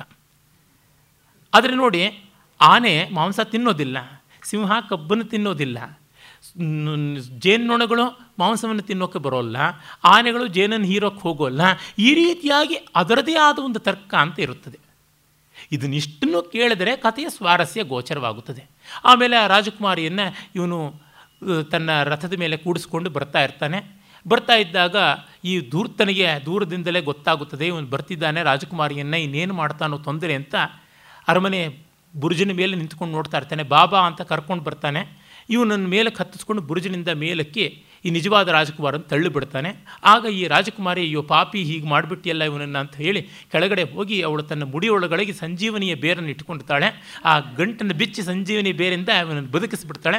ಅಷ್ಟು ಮೇಲಿಂದ ಬಿದ್ದರೂ ನಾನು ಸಾಯಲಿಲ್ವಲ್ಲ ಹೇಗೆ ಅಂತಂದರೆ, ಈ ಸಂಜೀವನಿಯಿಂದ ಅಂತ ಪರವಾಗಿಲ್ಲ ಆಣೆ ಎಲ್ಲ ಮಾಡಿದ್ದೆ, ನಾನು ಸತ್ರು ಸತ್ಯವನ್ನು ಹೇಳೋದು ತೋರಿಸೋ, ತೋರ್ಪಡಿಸೋದಿಲ್ಲ ಜನ್ಮರಹಸ್ಯ ಅಂತ ನನಗೆ ಸತ್ತು ಬಂದಿದ್ದೀನಿ, ಪರವಾಗಿಲ್ಲ, ಸತ್ಯ ಹೇಳ್ಬೋದು ಅಂತ ತನ್ನ ತಂದೆಗೆ ನಿಜವಾದ ರಹಸ್ಯ ಹೇಳ್ತಾನೆ ದೂರ್ತನಿಗೆ ಶಿಕ್ಷೆ ಆಗುತ್ತೆ ಸುಣ್ಣಕಲ್ಲು ಗಾಣದಲ್ಲಿ ಹಾಕಿ ರುಬ್ಬಿ ಚಟ್ನಿ ಮಾಡ್ತಾರೆ. ಇವೆಲ್ಲ ಬೇರೆ ಬೇರೆ ವಿಷಯಗಳು ಇರಲಿ. ಅಂದರೆ ಈ ಕಥೆನ ನಾನು ಎಷ್ಟೋ ವರ್ಷಗಳ ಕೆಳಗೆ ಓದಿ ಕೇಳಿ ಸಂತೋಷಪಟ್ಟಿದ್ದೆ. ಈಗಲೂ ಆ ಕಥೆಯ ಅದರದೇ ಆದ ತರ್ಕದ ಚೌಕಟ್ಟಿನೊಳಗೆ ಬೇಕಾದಷ್ಟು ಆಸ್ವಾದ ಮಾಡ್ತೀನಿ. ಉಪಾಸನೆಗಳ ಕಥೆಯೂ ಅಷ್ಟೆ. ಆ ಮಟ್ಟಕ್ಕೆ ಅವುಗಳನ್ನು ಇಟ್ಕೊಳ್ಬೇಕೆ ಹೊರತು ಅವುಗಳಲ್ಲಿ ಮತ್ತೆ ಮತ್ತೆ ಬಹಳ ಭಯಂಕರವಾದ ಲಾಜಿಕ್ಕನ್ನು ಸೈನ್ಸನ್ನು ತರೋಕ್ಕಾಗೋಲ್ಲ. ನಾನಾದರೂ ಮಾಡುವುದು ಒಂದು ಮಟ್ಟದಲ್ಲಿ ಅವುಗಳ ಅಂಗೀಕಾರ್ಯವಾಗುವಂತೆ ವ್ಯವಸ್ಥೆ ಮಾಡಬೇಕು. ಮತ್ತು ಇಡೀ ವೇದದಲ್ಲಿ ಕೆಲವೊಂದು ಸಂಕೇತಗಳು ಪುನರುಕ್ತವಾಗ್ತಾ ಇರ್ತವೆ. ಪ್ರಾಚೀನ ತರವಾದದ್ದು, ಮೂಲಭೂತ ತರವಾದದ್ದು most fundamental and most basic and most cosmic ಅಂತ ಕೆಲವೊಂದು ಉಂಟು. ಈಗ ವೃಕ್ಷ, ಸಮುದ್ರ, ಚಕ್ರ ಮತ್ತು ಈ ಮೂರು ಮೂರು ರೀತಿಯಾಗಿ ತ್ರಿವೃತ್ಕರಣವಾಗಿ ರೂಪುಗೊಳ್ಳತಕ್ಕಂಥ ಬೋರ್ಭೋಸ್ವರಾದಿ ವ್ಯಾಹೃತಿಗಳು ಅಗ್ನಿವಾಯು, ಆದಿತ್ಯ ಮೊದಲಾದ ಸಂಕೇತಗಳು ಇವುಗಳು. ಇವುಗಳ ಒಂದು ವ್ಯವಸ್ಥೆಗೆ ಕೂಡಿದ ಮಟ್ಟಿಗೂ ಅನ್ವಿತವಾಗುವಂಥ ರೀತಿಯಲ್ಲಿ ಮತ್ತು ಮಿಕ್ಕ ಆಯುರ್ವೇದ, ಅರ್ಥಶಾಸ್ತ್ರ ಮತ್ತು ಜೀವಶಾಸ್ತ್ರಾದಿ ಮಿಕ್ಕ ಆಯಾ ಕಾಲದ ಶಾಸ್ತ್ರಗಳ ಚೌಕಟ್ಟಿಗೆ ಸಾಮಾನ್ಯ ಬರುವ ಹಾಗೆ ಒಂದು ಅರ್ಥ ಸಮನ್ವಯವನ್ನು ಕಲ್ಪಿಸಬೇಕೇ ಹೊರತು ಎಣೆಮೀರಿ ಅವುಗಳಲ್ಲಿ ಅರ್ಥ ಚಮತ್ಕಾರಗಳನ್ನು ಆರೋಪಣ ಮಾಡೋಕ್ಕೆ ಹೋಗೋದು, ಅತ್ಯಾಧುನಿಕವಾದ ವಿಜ್ಞಾನಾತಿ ವಿಜ್ಞಾನಗಳ ವಿವರಗಳನ್ನು ಎಲ್ಲವನ್ನು ಇದರೊಳಗೆ ಹೇಳೋಕ್ಕೆ ಹೇರೋಕ್ಕೆ ಹೋಗೋದು ಎರಡೂ ಕೂಡ ಯುಕ್ತವಾದದ್ದಲ್ಲ. ಹೀಗಾಗಿ ಈ ಮೂಲಕವಾಗಿ ಮನಸ್ಸಿಗೆ ಒಂದು ಉದಾತ್ತೀಕರಣ ಬೇಕು. ಆ ಭಾವೋನ್ನತಿಯಿಂದಾಗಿ ನಮಗೆ ಜಗಜ್ಜೀವೇಶ್ವರ ಯೋಗದ ತಾದಾತ್ಮ್ಯ ಅನುಭವ ಆಗಬೇಕು. ಇಷ್ಟು ಬಹಳ ಮುಖ್ಯ. ಈ ರೀತಿಯಲ್ಲಿ ಪಾಂಕ್ತ ಅನ್ನೋದಕ್ಕೆ ಒಪ್ಪ, ಓರಣ ಐದೈದು ಅನ್ನುವ ರೀತಿ. ಆ ಓರಣ, ಒಪ್ಪ ಬಹಳ ಮುಖ್ಯವಾದದ್ದು ಪಂಕ್ತಿಗೆ ಸಂಬಂಧಪಟ್ಟಿದ್ದು. ಪಂಕ್ತಿ ಅನ್ನೋದಕ್ಕೆ ಹತ್ತು ಅಂತ ಕೂಡ ಅರ್ಥ ಉಂಟು. ಒಂದು ಸಾಲು, ಒಂದು ವ್ಯವಸ್ಥೆ, ಒಂದು ಕ್ಲಿಪ್ತಿ, ಒಂದು ಶಿಸ್ತು ಅಂತ. ಪ್ರತಿಯೊಂದನ್ನು ಒಪ್ಪವಾಗಿ, ಓರಣವಾಗಿ, ವಿವಿಕ್ತವಾಗಿ, ಸುವಿಭಕ್ತವಾಗಿ ಅನುಸಂಧಾನ ಮಾಡಬೇಕು. ಒಂದು ಮನಸ್ಸಿಗೆ ನೆಮ್ಮದಿ ಬರಬೇಕು. ನಮಗೆ ಮನೆ ಕೆಲಸ ಮಾಡುವಾಗ ಆಯಾ ಪದಾರ್ಥಗಳನ್ನು, ಆಯಾ ಪರಿಕರಗಳನ್ನು ಇಡಬೇಕಾದ ಜಾಗದಲ್ಲಿ ಇಟ್ಟರೆ ನಮ್ಮದಾದ ಏನೋ ಹದ ಅಂತ ಇರ್ತದೆ ನಮ್ಮದಾದ ಒಂದು ಔಚಿತ್ಯ ಅಂತಿರುತ್ತೆ ಅಷ್ಟರ ಮಟ್ಟಿಗೆ ನಮಗೆ ಸಮಾಧಾನ ಬರ್ತದೆ. ಎಲ್ಲ ಇಟ್ಟಂತೆ ಆಯಿತು, ಓರಣವಾಗಿ ಪಾತ್ರೆಗಳನ್ನು ಇಟ್ಟದ್ದಾಯಿತು, ಅದೊಂದು ಸಮಾಧಾನ ಅಂತ. ನಮ್ಮನೆಯಲ್ಲಿ ಲೋಟನ ಎಲ್ಲೆಲ್ಲಿ ಯಾವ ಯಾವ ಲೋಟ ಇಡಬೇಕು ಅಂತ ಅದಕ್ಕಂತ ತಾರತಮ್ಯ ನಾನು ಮಾಡಿ ಇಟ್ಕೊಂಡಿದ್ದೀನಿ. ದ್ವೈತ ದರ್ಶನದಲ್ಲಿ ಬೇಕಾದಂತೆ ತಾರತಮ್ಯ ಉಂಟು. ಶ್ರೀಹರಿಯಿಂದ ಮೊದಲುಗೊಂಡು ವಿಶ್ವಂಭರ ಗಣಪತಿಯವರೆಗೆ ಹದಿನೆಂಟು ಕಕ್ಷೆಗಳು ಅಂತೆಲ್ಲ ಆ ಥರ ನನ್ನದು ಪಾತ್ರೆ, ಪರಡಿ, ಲೋಟ, ತಟ್ಟೆ ಇವುಗಳಿಗೆಲ್ಲ ಒಂದು ತಾರತಮ್ಯ ಉಂಟು. ಬೇರೆಯವರು ಮಾಡಿದ್ರೆ ಆ ತಾರತಮ್ಯ ವ್ಯತ್ಯಾಸ ಆಗ್ಬೋದು, ಬೇರೆ ರೀತಿಯಲ್ಲಿ ಆಗ್ಬೋದು. ನನಗೆ ಸಮಾಧಾನ ಆಗೋದಿಲ್ಲ. ಈ ಲೋಟನ ಇಲ್ಲೇ ಇಡಬೇಕು, ಇದಾದಮೇಲೆ ಹೀಗೆ ಬರಬೇಕು ಯಾಕೆ ಆರೋಹಣ ಕ್ರಮ? ಅವರೋಹಣ ಕ್ರಮ ಯಾಕೆ ಆಗಬಾರ್ದು? ಯಾವ ವ್ಯಾಸ ನಿರ್ಧಾರವೂ ಇಲ್ಲ. ಹಾಗಿದ್ದರೆ ನನಗೆ ಸಮಾಧಾನ. ಆ ಜಾಲರ ಒಂದು ಕಡೆ ಇರಬೇಕು. ಕಣ್ಣು ಕಣ್ಣು ತಟ್ಟೆ ಒಂದು ಕಡೆ ಇರಬೇಕು. ಅನ್ನದ ಕೈ ಒಂದು ಕಡೆ ಇರಬೇಕು. ದೊಡ್ಡ ಸೌಟು ಒಂದು ಕಡೆ ಇರಬೇಕು. ಚಿಕ್ಕ ಸೌಟು ಒಂದು ಕಡೆ. ಆ ಚಮಚ ಬೇರೊಂದು ಕಡೆಯಲ್ಲಿ ಇರಬೇಕು. ಅವು ಎಲ್ಲ ಹಾಗೆ ಇರಬೇಕು. ಅದು ಬೇರೊಂದು ಕ್ರಮ ತಪ್ಪಿತು ಅಂತಂದರೆ ನನಗೆ ಮನಸ್ಸಿಗೆ ಸಮಾಧಾನ ಇಲ್ಲ. ಸಮಾಧಾನ ಇಲ್ಲ ಅಂದರೆ ಅಡುಗೆ ಮಾಡುವಾಗ ಮನಸ್ಸಿಗೆ ಏಕಾಗ್ರತೆಯೇ ಕುದುರೋದಿಲ್ಲ. ಆ ಪದಾರ್ಥ ಎಲ್ಲಿ ಹಾಕದೆ ಎಲ್ಲಿ ಹಾಕಲಿಲ್ಲ ಅಂತ ಗೊತ್ತಾಗೋದಿಲ್ಲ. ನನಗೆ ಕಣ್ಣಿಗೆ ಕಾಣುವ ರೀತಿ ಇರಬೇಕು. ನಮ್ಮದಾದ ಅವ್ಯವಸ್ಥೆನೇ ಒಂದು ವ್ಯವಸ್ಥೆ. ಆ ರೀತಿ ಇರುತ್ತದೆ. ಬಟ್ಟೆ ಒಣಗಾಕುವಾಗಲೂ ಅಷ್ಟೇ, ಇಂತಿಂಥವ್ರ ಬಟ್ಟೆ ಇಂತಿಂಥ ಜಾಗದಲ್ಲಿ ಹೀಗೀಗೆ ಇರಬೇಕು, ಅವುಗಳು ಈ ಸೈಜ್ ಪ್ರಕಾರವಾಗಿರಬೇಕು ಅಂತ. ನಾವು ನಮಗೆ ಒಂದು ಕಲ್ಪನೆ ಮಾಡಿಕೊಳ್ತೀವಿ, ಆ ಮೂಲಕವಾಗಿ ಮಿಕ್ಕಿ ಕೆಲಸ ಮಾಡುವಲ್ಲಿ ಕೌಶಲ ಬರುತ್ತದೆ, ಅದು ಯೋಗ, ಆ ಕರ್ಮ ಕೌಶಲ. ಹೀಗೆ ಒಂದಿಷ್ಟರ ಮಟ್ಟಿಗೆ ವೇದ ಹವಣಿಸಿಕೊಡುತ್ತದೆ ಪಾರಂಪರಿಕವಾದ ಅರ್ಥಕ್ರಮದಲ್ಲಿ ಅದೊಂದು ಇರುತ್ತದೆ. ಈಗ ನಾವು ದೇವರ ಹತ್ತಿ, ಬತ್ತಿ ಹೊಸ್ಕೊಂಡು ಪೂಜೆ ಮಾಡುವುದು, ಪಂಚೋಪಚಾರ ಪೂಜೆ, ಧೂಪ, ದೀಪ ಇತ್ಯಾದಿ ನೈವೇದ್ಯಗಳು ಇದರದೊಂದು ಕ್ರಮ, ಒಂದು ಕಲ್ಪನೆ ಅಂತ ಇರುತ್ತದೆ. ಹಾಗೆ ಮಾಡಿದರೆ ಒಂದು ಮನಸ್ಸಿಗೆ ಸಮಾಧಾನ. ಆ ಸಮಾಧಾನವೇ ಜಗತ್ತಲ್ಲಿ ಬೇಕಾಗಿರುತ್ತಾನೆ. ಅದಕ್ಕಾಗಿ ಇಷ್ಟನ್ನೆಲ್ಲ ಮಾಡುವಂಥದ್ದಾಗಿರುತ್ತದೆ. ಅದು ಆಯಾ ಸಮಾಧಾನವನ್ನು ತಂದುಕೊಡೋದಕ್ಕೆ ಎಷ್ಟು ಮಟ್ಟಿಗೆ ಪರ್ಫೆಕ್ಷನ್ ಅಂತ ಬೇಕೋ ಅಷ್ಟರ ಮಟ್ಟಿಗೆ ಬೇಕು. ಕೆಲವರು ಖಾರ ಆಗೋದಕ್ಕೋಸ್ಕರವಾಗಿ ಗುಂಟೂರು ಮೆಣಸಿನಕಾಯಿ ಹಾಕಬೇಕು. ಒಳ್ಳೆ ಬಣ್ಣ ಬರೋದಕ್ಕೆ ಬ್ಯಾಡಿಗೆ ಮೆಣಸಿನಕಾಯಿ ಹಾಕಬೇಕು. ಎರಡನ್ನೂ ಸೇರಿಸಿದಾಗಲೇ ಒಂದು ಹದ. ಬರೀ ಬ್ಯಾಡಿಗೆ ಮೆಣಸಿನಕಾಯಿ ಹಾಕಿದ್ರೆ ಟನ್ನುಗಟ್ಟಲೆ ಮೆಣಸಿನ ಪುಡಿ ಸುರಿದ್ರೂ ಖಾರ ಬರೋದಿಲ್ಲ. ಬರೀ ಗುಂಟೂರು ಮೆಣಸಿನಕಾಯಿ ಹಾಕಿದ್ರೆ ಬ್ರಹ್ಮರಂಧ್ರಕ್ಕೆ ಏರುತ್ತದೆ ಪಿತ್ತ, ಖಾರ. ಹೀಗಾಗಿ ಎರಡೂ ಹದದಲ್ಲಿ ಬೆರೆತಿರಬೇಕು. ಈ ಥರ ಉಂಟು. ಅದನ್ನು ಮಾಡ್ಕೊಂಡು ಬರ್ತಾರೆ. ಹಾಗೆ ಯಾವ ಹಂತದಲ್ಲಿ ಯಾವ ಒಗ್ಗರಣೆ ಹಾಕಬೇಕು, ಒಗ್ಗರಣೆಗೆ ಯಾವ ಪದಾರ್ಥ ಹಾಕಬೇಕು, ಇವೆಲ್ಲ ಒಂದು ಕ್ಲುಪ್ತಿ. ಈ ರೀತಿಯಾದದ್ದು ಉಪಾಸನೆಗಳಿಗೂ ಸಂಬಂಧಪಟ್ಟಂತೆ ಆ ಚಟುವಟಿಕೆಗಳ ಮೂಲಕವಾಗಿ ನಮ್ಮ ಮನಸ್ಸಿಗೆ ಒಂದು ನೆಮ್ಮದಿ ತೋರಿಕೊಳ್ಳುತ್ತದೆ. ಆ ನೆಮ್ಮದಿ ದೊಡ್ಡದರ ಕಡೆಗೆ ಮನಸ್ಸನ್ನು ತಿರುಗುವಂತೆ ಮಾಡುತ್ತದೆ. ಇದು ಪಾಂಗ್ ತತ್ವದ ಸಾಮಾನ್ಯವಾದ ಲೋಕರೂಢಿಯ ಲಕ್ಷಣ ಅಂತ ನಾವು ನೋಡಬಹುದು. ಆಮೇಲೆ ಓಂಕಾರವನ್ನು ಕುರಿತು ಅತಿಶಯವಾದ ಆರಾಧನೆಯನ್ನು ಹೇಳುತ್ತದೆ. ಓಮಿತಿ ಬ್ರಹ್ಮ ಓಮೀತಿ ಸರ್ವಂ ಓಮಿತ್ಯೇತದನುಕೃತಿ. ಅಸ್ಮವ ಆಪ್ಯೋ ಶ್ರಾವಯೇತ್ಯಾಶ್ರಾವಯಂತಿ ಓಮಿತಿ ಸಾಮಾನಿ ಗಾಯಂತಿ. ಓಂ ಶೋಮಿತಿ ಶಸ್ತ್ರಾಣಿ ಶಗಂಸಂತಿ ಓಮಿತ್ಯಧ್ವರ್ಯು ಪ್ರತಿಗರಂ ಪ್ರತಿಗೃಹಾತಿ ಓಮಿತಿ ಬ್ರಹ್ಮ ಪ್ರಸೌತಿ. ಓಮಿತ್ಯಗ್ನಿಹೋತ್ರಮನುಜಾನಾತಿ ಓಮಿತಿ ಬ್ರಾಹ್ಮಣ ಪ್ರವಕ್ಷನ್ನಾಹ ಬ್ರಹ್ಮೋಪಾ ಬ್ರಹ್ಮೋಪಾಪ್ನವಾನೀತಿ ಬ್ರಹ್ಮೈವೋಪ್ ಬ್ರಹ್ಮೈವ ಉಪಾಪ್ನೋತಿ ಇತಿ. ಅಷ್ಟಮೋನುವಾಕಃ ಬ್ರಹ್ಮ ಅನ್ನುವುದು ಓಂಕಾರ. ಓಮಿತೀದಗಂ ಸರ್ವಂ, ಓಮಿತಿ ಇತಂ ಸರ್ವಂ, ಇದೆಲ್ಲವೂ ಓಂ ಅಂತಲೇ ಓಂಕಾರವೇ ಆಗಿರುವಂಥದ್ದು. ಮತ್ತು ಅಗ್ನಿಧ್ರ ಅಂತ ಒಬ್ಬ ಋತ್ವಿಕ್ಕಿರ್ತಾನೆ ಆ ಅಧ್ವರ್ಯು ಯಜ್ಞದ ಇಡೀ ತಂತ್ರ ನಿರ್ವಾಹ ಮಾಡ್ತಕ್ಕಂಥವನು. ಅವನು ಅಗ್ನಿಧ್ರನಿಗೆ ಓಂ ಅಂತ ನೀನು ಹೇಳು ಅಂತ ಹೇಳ್ತಾನೆ. ಸಾಮಾನ್ಯವಾಗಿ ಈ ಯಜ್ಞದಲ್ಲಿ ಕಮ್ಯಾಂಡ್ಸನ್ನು ಕೊಡ್ತಕ್ಕಂಥದ್ದೆಲ್ಲ ಆಚಾರ್ಯ ಅಂದರೆ ಯಾವನು ಋತ್ವಿಗರಲ್ಲಿ ಅತ್ಯಂತ ಚಟುವಟಿಕೆಯಿಂದ ಕೂಡಿರುವ ಅಧ್ವರ್ಯುಗಣದ ಆಚಾರ್ಯ, ಅಧ್ವರ್ಯು ಯಾವನಿದ್ದಾನೆ, ಅವನು ಮತ್ತು ಅದೇ ಗಣಕ್ಕೆ ಸಂಬಂಧಪಟ್ಟಿರ್ತಕ್ಕಂಥ ಆಗ್ನೇಧ್ರ ಇಬ್ಬರಿಗೆ ಸಂಬಂಧಪಟ್ಟಿದೆ. ಆಗ್ನೇಧ್ರನಿಗೆ ಹೇಳ್ತಾನೆ, ನೀನು ಈ ಒಂದು ವೇದ ಮಂತ್ರಗಳನ್ನು ಹೇಳೋದಕ್ಕೆ ಕಮ್ಯಾಂಡ್ಸ್ ಕೊಡು ಅಂತ. ಮೊದಲಿಗೆ ಅಧ್ವರ್ಯುವಾದವನು ಆಗ್ನೀಧ್ರನಿಗೆ ಹೇಳಿ ಆಗ್ನಿಧ್ರ ಮತ್ತು ಹೋತೃಗಣಕ್ಕೆ ಅಂದರೆ ಋಗ್ವೇದ ಯಾರ ಅಧೀನದಲ್ಲಿರುತ್ತದೆಯೋ ಹೋತೃ ಅಂದರೆ ಹೂತೆ ಆಹ್ವಾನವನ್ನು ಕೊಡ್ತಾನೆ ದೇವತೆಗಳಿಗೆ. ಅವನು ಹೋತೃಗಣದಲ್ಲಿರ್ತಕ್ಕಂಥನು ಹೋತ ಮತ್ತು ಮೈತ್ರಾವರಣಿ ಅಚ್ಚಾವಾಕ್ ಇತ್ಯಾದಿ ಇನ್ನು ಬೇರೆಯವರೆಲ್ಲ ಇರ್ತಾರೆ. ಮೊತ್ತ ಮೊದಲಿಗೆ ಅವನು ಅಗ್ನಿ ಇದ್ರ ಕೈಯಲ್ಲಿ ಈ ಖದಿರ ವೃಕ್ಷದಲ್ಲಿ, ಬೊಬ್ಬುಳಿ ಮರ ಅಥವಾ ಗೊಬ್ಬುಳಿ ಮರದಲ್ಲಿ ಮಾಡಿರುವ ಒಂದು ಖಡ್ಗಾಕೃತಿಯ ಆಯುಧವನ್ನು ಹಿಡ್ಕೋತಾನೆ. ಹಿಡ್ಕೊಂಡಿದ್ದನು ಈಗ ಅಸ್ತು ಶ್ರೌಷಟ್ ಅಂತ ಹೇಳಿಬಿಟ್ಟು ಈಗ ಶ್ರೌಷಟ್ ಅನ್ನುವ ಒಂದು ಸ್ತೋಭವನ್ನು ಹೇಳುವುದರ ಮೂಲಕವಾಗಿ ವೇದದ ದೇವತೆಗಳನ್ನು ಕರೀರಿ ಅಂತಂತಾನೆ. ಅವನು ಹಿಡಿದುಕೊಂಡು ಕೈನಲ್ಲಿ ಅಸ್ತು ಶ್ರೌಷಟ್ ಅಂತ ಅನೌನ್ಸ್ ಮಾಡಿದ ತಕ್ಷಣವೇ ಹೋತ್ರವರ್ಗದವರು ಆಯಾ ಮಂತ್ರವನ್ನು ಹೇಳ್ತಾರೆ. ಉದಾಹರಣೆಗೆ ಅದು ಇಂದ್ರನಿಗೆ ಕೊಡಬೇಕಾದ ಆಹುತಿ ಆಗಿದ್ದಲ್ಲಿ ಇಂದ್ರನಿಗೆ ಸಂಬಂಧಪಟ್ಟಂಥ ಮಂತ್ರವನ್ನು ಹೇಳ್ತಾರೆ. ಅಶ್ವಿನಿ ದೇವತೆಗಳಿಗೆ ಸಂಬಂಧಪಟ್ಟದ್ದಾಗಿದೆ ಅಶ್ವಿನಿಯ ಮಂತ್ರಗಳನ್ನು ಹೇಳ್ತಾರೆ. ಹೀಗೆ ಹೇಳ್ತಾ ಇದ್ದಂತೆ ಆ ಧ್ವರ್ಯು ಆ ಒಂದು ಮಂತ್ರಗಳಿಗೆ ಅನುಸಾರವಾದ ಆಹುತಿ ಚರುವನ್ನು ಕೊಡಬೇಕೆ ಪೂರ್ವಡಾಶವನ್ನು ಕೊಡಬೇಕೆ, ಅಥವಾ ಘೃತ, ಆಜ್ಯ, ತುಪ್ಪ, ಮೇಕೆ ತುಪ್ಪ ಇತ್ಯಾದಿ ಯಾವುದು ಅವನ್ನು ಕೊಡಬೇಕಾದ ದ್ರವ್ಯದ ಕಡೆಗೆ ಯೋಚನೆ ಮಾಡ್ತಾನೆ. ಈ ಥರ ಮುಂದುವರಿತಾ ಹೋಗುತ್ತದೆ. ಅದಕ್ಕೆ ಶಸ್ತ್ರ ಮತ್ತು ಸ್ತೋತ್ರ ಅಂತ ಎರಡನ್ನು ಹೇಳ್ತಾರೆ. ಶಸ್ತ್ರ ಅಂದರೆ ಸಾಮವಲ್ಲದ ಮಂತ್ರ. ಸ್ತೋತ್ರ ಅಂದರೆ ಸಾಮವಾದ ಮಂತ್ರ. ಈ ಶಸ್ತ್ರ ಸ್ತೋತ್ರಗಳು ಎಲ್ಲವನ್ನೂ ಕೂಡ ಓಂಕಾರದಿಂದಲೇ ಹಾಡ್ತಾರೆ.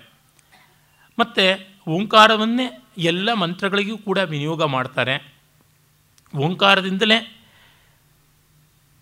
ಪ್ರಸ್ತೋತ್ರ, ಪ್ರ, ಪ್ರಸ್ತಾವ ಅಂದರೆ ಪ್ರಶಂಸೆಯನ್ನು, ಬೇರೆ ಬೇರೆ ಋತ್ವಿಜರಿಗೆ ಉತ್ಸಾಹದಾಯಕವಾದ, ಪ್ರೇರಣಾರ್ಥಕವಾದ ಮಾತುಗಳನ್ನು ಆಡ್ತಾರೆ ಹೀಗೆ ಪ್ರತಿಯೊಂದು ಕೂಡ ಮಾಡ್ತಕ್ಕಂಥದ್ದು ಓಂಕಾರದಿಂದಲೇ ಆಗಿದೆ. ಓತಾಮೋ ದೇವಾಹ ಓಮಿತ್ಯಾಮೋದ ಏವ ದೇವಾಹ. ಓಂ ಅಂತ ಹೇಳಿ ದೇವತೆಗಳೆಲ್ಲ ಆನಂದ ಸ್ವರೂಪಿಗಳೇ ಆಗಿದ್ದಾರೆ ಅನ್ನುವಂಥ ಮಾತನ್ನು ಮತ್ತೆ ಮತ್ತೆ ಯಜ್ಞದಲ್ಲಿ ಹೇಳ್ತಕ್ಕಂಥದ್ದು ಬರುತ್ತದೆ. ಹೀಗೆ ಇಡೀ ಯಜ್ಞದ ಚಟುವಟಿಕೆಯೆಲ್ಲವೂ ಓಂಕಾರಕ್ಕೆ ಸಂಬಂಧಪಟ್ಟಿದೆ. ಓಮಿತಿ ಬ್ರಾಹ್ಮಣ ಪ್ರವಕ್ಷನ್ನಾಹ ಬ್ರಹ್ಮ ಉಪಾಪ್ನವನ್ ಇತಿ ಬ್ರಹ್ಮವನ್ನು ನಾನು ಪಡ್ಕೊಂಡವನಾಗಿದ್ದೀನಿ ಅಂತ ಹೇಳಿ ಎಲ್ಲವನ್ನೂ ಓಂಕಾರಕ್ಕೆ ಸಮೀಕರಣ ಮಾಡ್ತಾ ಇದ್ದಾರೆ. ಓಂಕಾರ ದೊಡ್ಡದು. ಓಂಕಾರವನ್ನು ಉದ್ಗೀತ ಅಂತ ಕರೀತಾರೆ. ದೇವತೆಗಳು ಈ ಓಂಕಾರದ ಮೇಲೆಯೇ ಬದುಕಿರ್ತಕ್ಕಂಥದ್ದು, ಓಂಕಾರದ ಭಾವನೆ ಎನ್ನುವ ಮಧುವನ್ನೇ ಆಸ್ವಾದ ಮಾಡ್ತಾರೆ ಅಂತೆಲ್ಲ ಓಂಕಾರದ ಪ್ರಾಶಸ್ತ್ಯ ಬರುತ್ತದೆ. ನಾನು ಹಿಂದೆಯೇ ಪ್ರಣವೋಧನು ಇತ್ಯಾದಿ ಹೇಳುವಾಗ ಓಂಕಾರದ ಉಪಾಸನ ಮಹಾತ್ಮ್ಯವನ್ನು ಹೇಳಿದ್ದೆ. ಶ್ರದ್ಧಾ ಮಾತ್ರವಾದದ್ದು ಆ ಉಪಾಸನೆ. ಅದಾದ ಮೇಲೆ ಸ್ವಾಧ್ಯಾಯ ಪ್ರವಚನ ಅಂತ ಯಾವುದುಂಟು, ತಾನು ಓದಿ ಮತ್ತು ಇನ್ನೊಬ್ಬರಿಗೆ ಕಲಿಸ್ತಕ್ಕಂಥದ್ದು ಅದು ಬಹಳ ದೊಡ್ಡದು ಅಂತ ಸ್ವಾಧ್ಯಾಯ ಪ್ರವಚನಗಳನ್ನು ಕುರಿತಂಥದ್ದು ಒಂಬತ್ತನೇ ಅನುವಾಕದಲ್ಲಿ ಬರುತ್ತೆ. ಋತಂಚ ಸ್ವಾಧ್ಯಾಯ ಪ್ರವಚನೇ ಚ, ಸತ್ಯಂಚ ಸ್ವಾಧ್ಯಾಯ ಪ್ರವಚನೇ ಚ, ತಪಶ್ಚ ಸ್ವಾಧ್ಯಾಯ ಪ್ರವಚನೇ ಚ, ದಮಶ್ಚ ಸ್ವಾಧ್ಯಾಯ ಪ್ರವಚನೇ ಚ, ಶಮಶ್ಚ ಸ್ವಾಧ್ಯಾಯ ಪ್ರವಚನೇ ಚ, ಅಗ್ನೇಶ್ಚ ಸ್ವಾಧ್ಯಾಯ ಪ್ರವಚನೇ ಚ, ಅಗ್ನಿಹೋತ್ರಂಚ ಸ್ವಾಧ್ಯಾಯ ಪ್ರವಚನೇ ಚ, ಅತಿಥಯಶ್ಚ ಸ್ವಾಧ್ಯಾಯ ಪ್ರವಚನೇ ಚ, ಮಾನುಷಂಚ ಸ್ವಾಧ್ಯಾಯ ಪ್ರವಚನೇ ಚ ಪ್ರಜಾ ಚ ಸ್ವಾಧ್ಯಾಯ ಪ್ರವಚನೇ ಚ ಪ್ರಜನಶ್ಚ ಸ್ವಾಧ್ಯಾಯ ಪ್ರವಚನೇ ಚ ಪ್ರಜಾತಿಶ್ಚ ಸ್ವಾಧ್ಯಾಯ ಪ್ರವಚನೇ ಚ ಸತ್ಯಮಿತಿ ಸತ್ಯವಚಾರಾತೀತರ ತಪ ಇತಿ ತಪೋನಿತ್ಯ ಪೌರುಷಿಷ್ಟಿ ಸ್ವಾಧ್ಯಾಯ ಪ್ರವಚನೆ ಏವೇತಿ ನಾ ಕೋಮೌದ್ಗಲ್ಯಸ್ತದ್ಧಿತಪಸ್ತದ್ಧಿತಪಃ ಇದೆಲ್ಲ ಸ್ವಾಧ್ಯಾಯ ಪ್ರಶಂಸೆಯಾಗಿದೆ ಋತ ಅನ್ನುವುದು ವಿಶ್ವ ನಿಯಾಮಕವಾದ ಶಕ್ತಿ. ದಿ ಆರ್ಡರ್ ಬಿಹೈಂಡ್ ಎಕ್ಸಿಸ್ಟೆನ್ಸ್ ಅಂತನ್ನುವಂಥದ್ದು. ನೀರು ಅನ್ನುವುದು ಸತ್, ಸತ್ಯ ಆದರೆ ನೀರು ಹರಿಯುತ್ತದೆ ಅನ್ನುವುದು ಋತ ಬೆಂಕಿ ಅನ್ನುವುದು ಸತ್ಯ ಆದರೆ ಬೆಂಕಿ ಸುಡುತ್ತದೆ, ಬೆಂಕಿ ಶಕ್ತಿಯನ್ನು ಉತ್ಪಾದನೆ ಮಾಡುತ್ತದೆ ಅನ್ನುವಂಥದ್ದು ಋತ ಈ ಋತ ಅನ್ನುವುದು, ಸತ್ಯ ಅನ್ನುವುದು ಇದೆಲ್ಲ ಸ್ವಾಧ್ಯಾಯ ಪ್ರವಚನ. ತಾನು ಓದುವುದರೊಳಗೆ, ಆ ಓದಿದ್ದನ್ನು ಮಿಕ್ಕವರಿಗೆ ತಿಳಿಸೋದ್ರೊಳಗೆ ಇದೆ ಅಂತ ಹೇಳಿಬಿಟ್ಟು. ಅಂದರೆ ನಾನು ಅರ್ಥ ಮಾಡಿಕೊಳ್ಳಬೇಕು, ತಿಳ್ಕೊಳ್ಬೇಕು, ತಿಳ್ಕೊಂಡಿದ್ದನ್ನು ಬೇರೆಯವ್ರ ಜೊತೆಗೆ ಹಂಚಿಕೊಳ್ಳಬೇಕು. ನಿರಂತರವಾಗಿ ಜ್ಞಾನ ಪ್ರಸಾರವನ್ನು ಮಾಡ್ತಾ ಇರಬೇಕು. ಅದು ಬಹಳ ದೊಡ್ಡದು ಅಂತ. ಇನ್ನು ತಪಸ್ಸು ಅನ್ನುವುದು ಸ್ವಾಧ್ಯಾಯ ಪ್ರವಚನವೇ ಆಗಿದೆ. ತಪಸ್ಸು ಅಂತಂದರೆ ಯಾವ ಸಂಸ್ಕಾರದ ಮೂಲಕವಾಗಿ ತಾನು ಕೊಟ್ಟಿದ್ದಕ್ಕೆ, ತಾನಾಗಿ ಬಿಟ್ಟುಕೊಟ್ಟಿದ್ದಕ್ಕೆ ವ್ಯಥೆ ಪಡುವುದಿಲ್ವೋ ತಪಸ್ಸು ಅಂತ. ಯಾವ ಶಕ್ತಿಯ ಮೂಲಕವಾಗಿ ಅಂತರಂಗದ ನೆಮ್ಮದಿಯನ್ನು ಕಳ್ಕೊಳ್ಳೋದಿಲ್ವೋ ಆ ಒಂದು ಆಂತರಿಕ ಸ್ಥೈರ್ಯವನ್ನು ತಪಸ್ಸು ಅಂತ ಕರೀತಾನೆ. ಇನ್ನು ಶಮ ಅಂತಂದರೆ ಮನಸ್ಸಿನ ನೆಮ್ಮದಿ ಯಾವುದಿದೆ ಅದು ಅದು ಸ್ವಾಧ್ಯಾಯ ಪ್ರವಚನಗಳಿಂದಲೇ ಆಗತಕ್ಕಂಥದ್ದು. ಇನ್ನು ಮೂರು ವಿಧವಾದ ಅಗ್ನಿಗಳು ಅಂತ ಗಾರ್ಹಪತ್ಯ, ಆಹ್ವನೀಯ ಮತ್ತು ದಕ್ಷಿಣ ಅನ್ನುವಂಥ ಅಗ್ನಿಗಳಾಗಲಿ, ಸಭ್ಯ, ಅವಸತ್ಯ ಅಂತ ಇನ್ನೆರಡು ಅಗ್ನಿಗಳನ್ನು ಸೇರಿಸಿಕೊಂಡು ಪಂಚಾಗ್ನಿಗಳು ಅಂತ ಕರೀತಾರೆ. ಗೃಹಿಯಾಗ್ನಿ ಎನ್ನುವಂಥದ್ದು. ಇಡೀ ಜಗತ್ತಿನ ವ್ಯವಸ್ಥೆ ನಡೆಯುವಂಥದ್ದು ಯಾವುದುಂಟು? The fire that motivates the wheel of world and its action ಅಂತ ಅದೆಲ್ಲವೂ ಸ್ವಾಧ್ಯಾಯ ಪ್ರವಚನಕ್ಕೆ ಸಂಬಂಧಪಟ್ಟದ್ದು.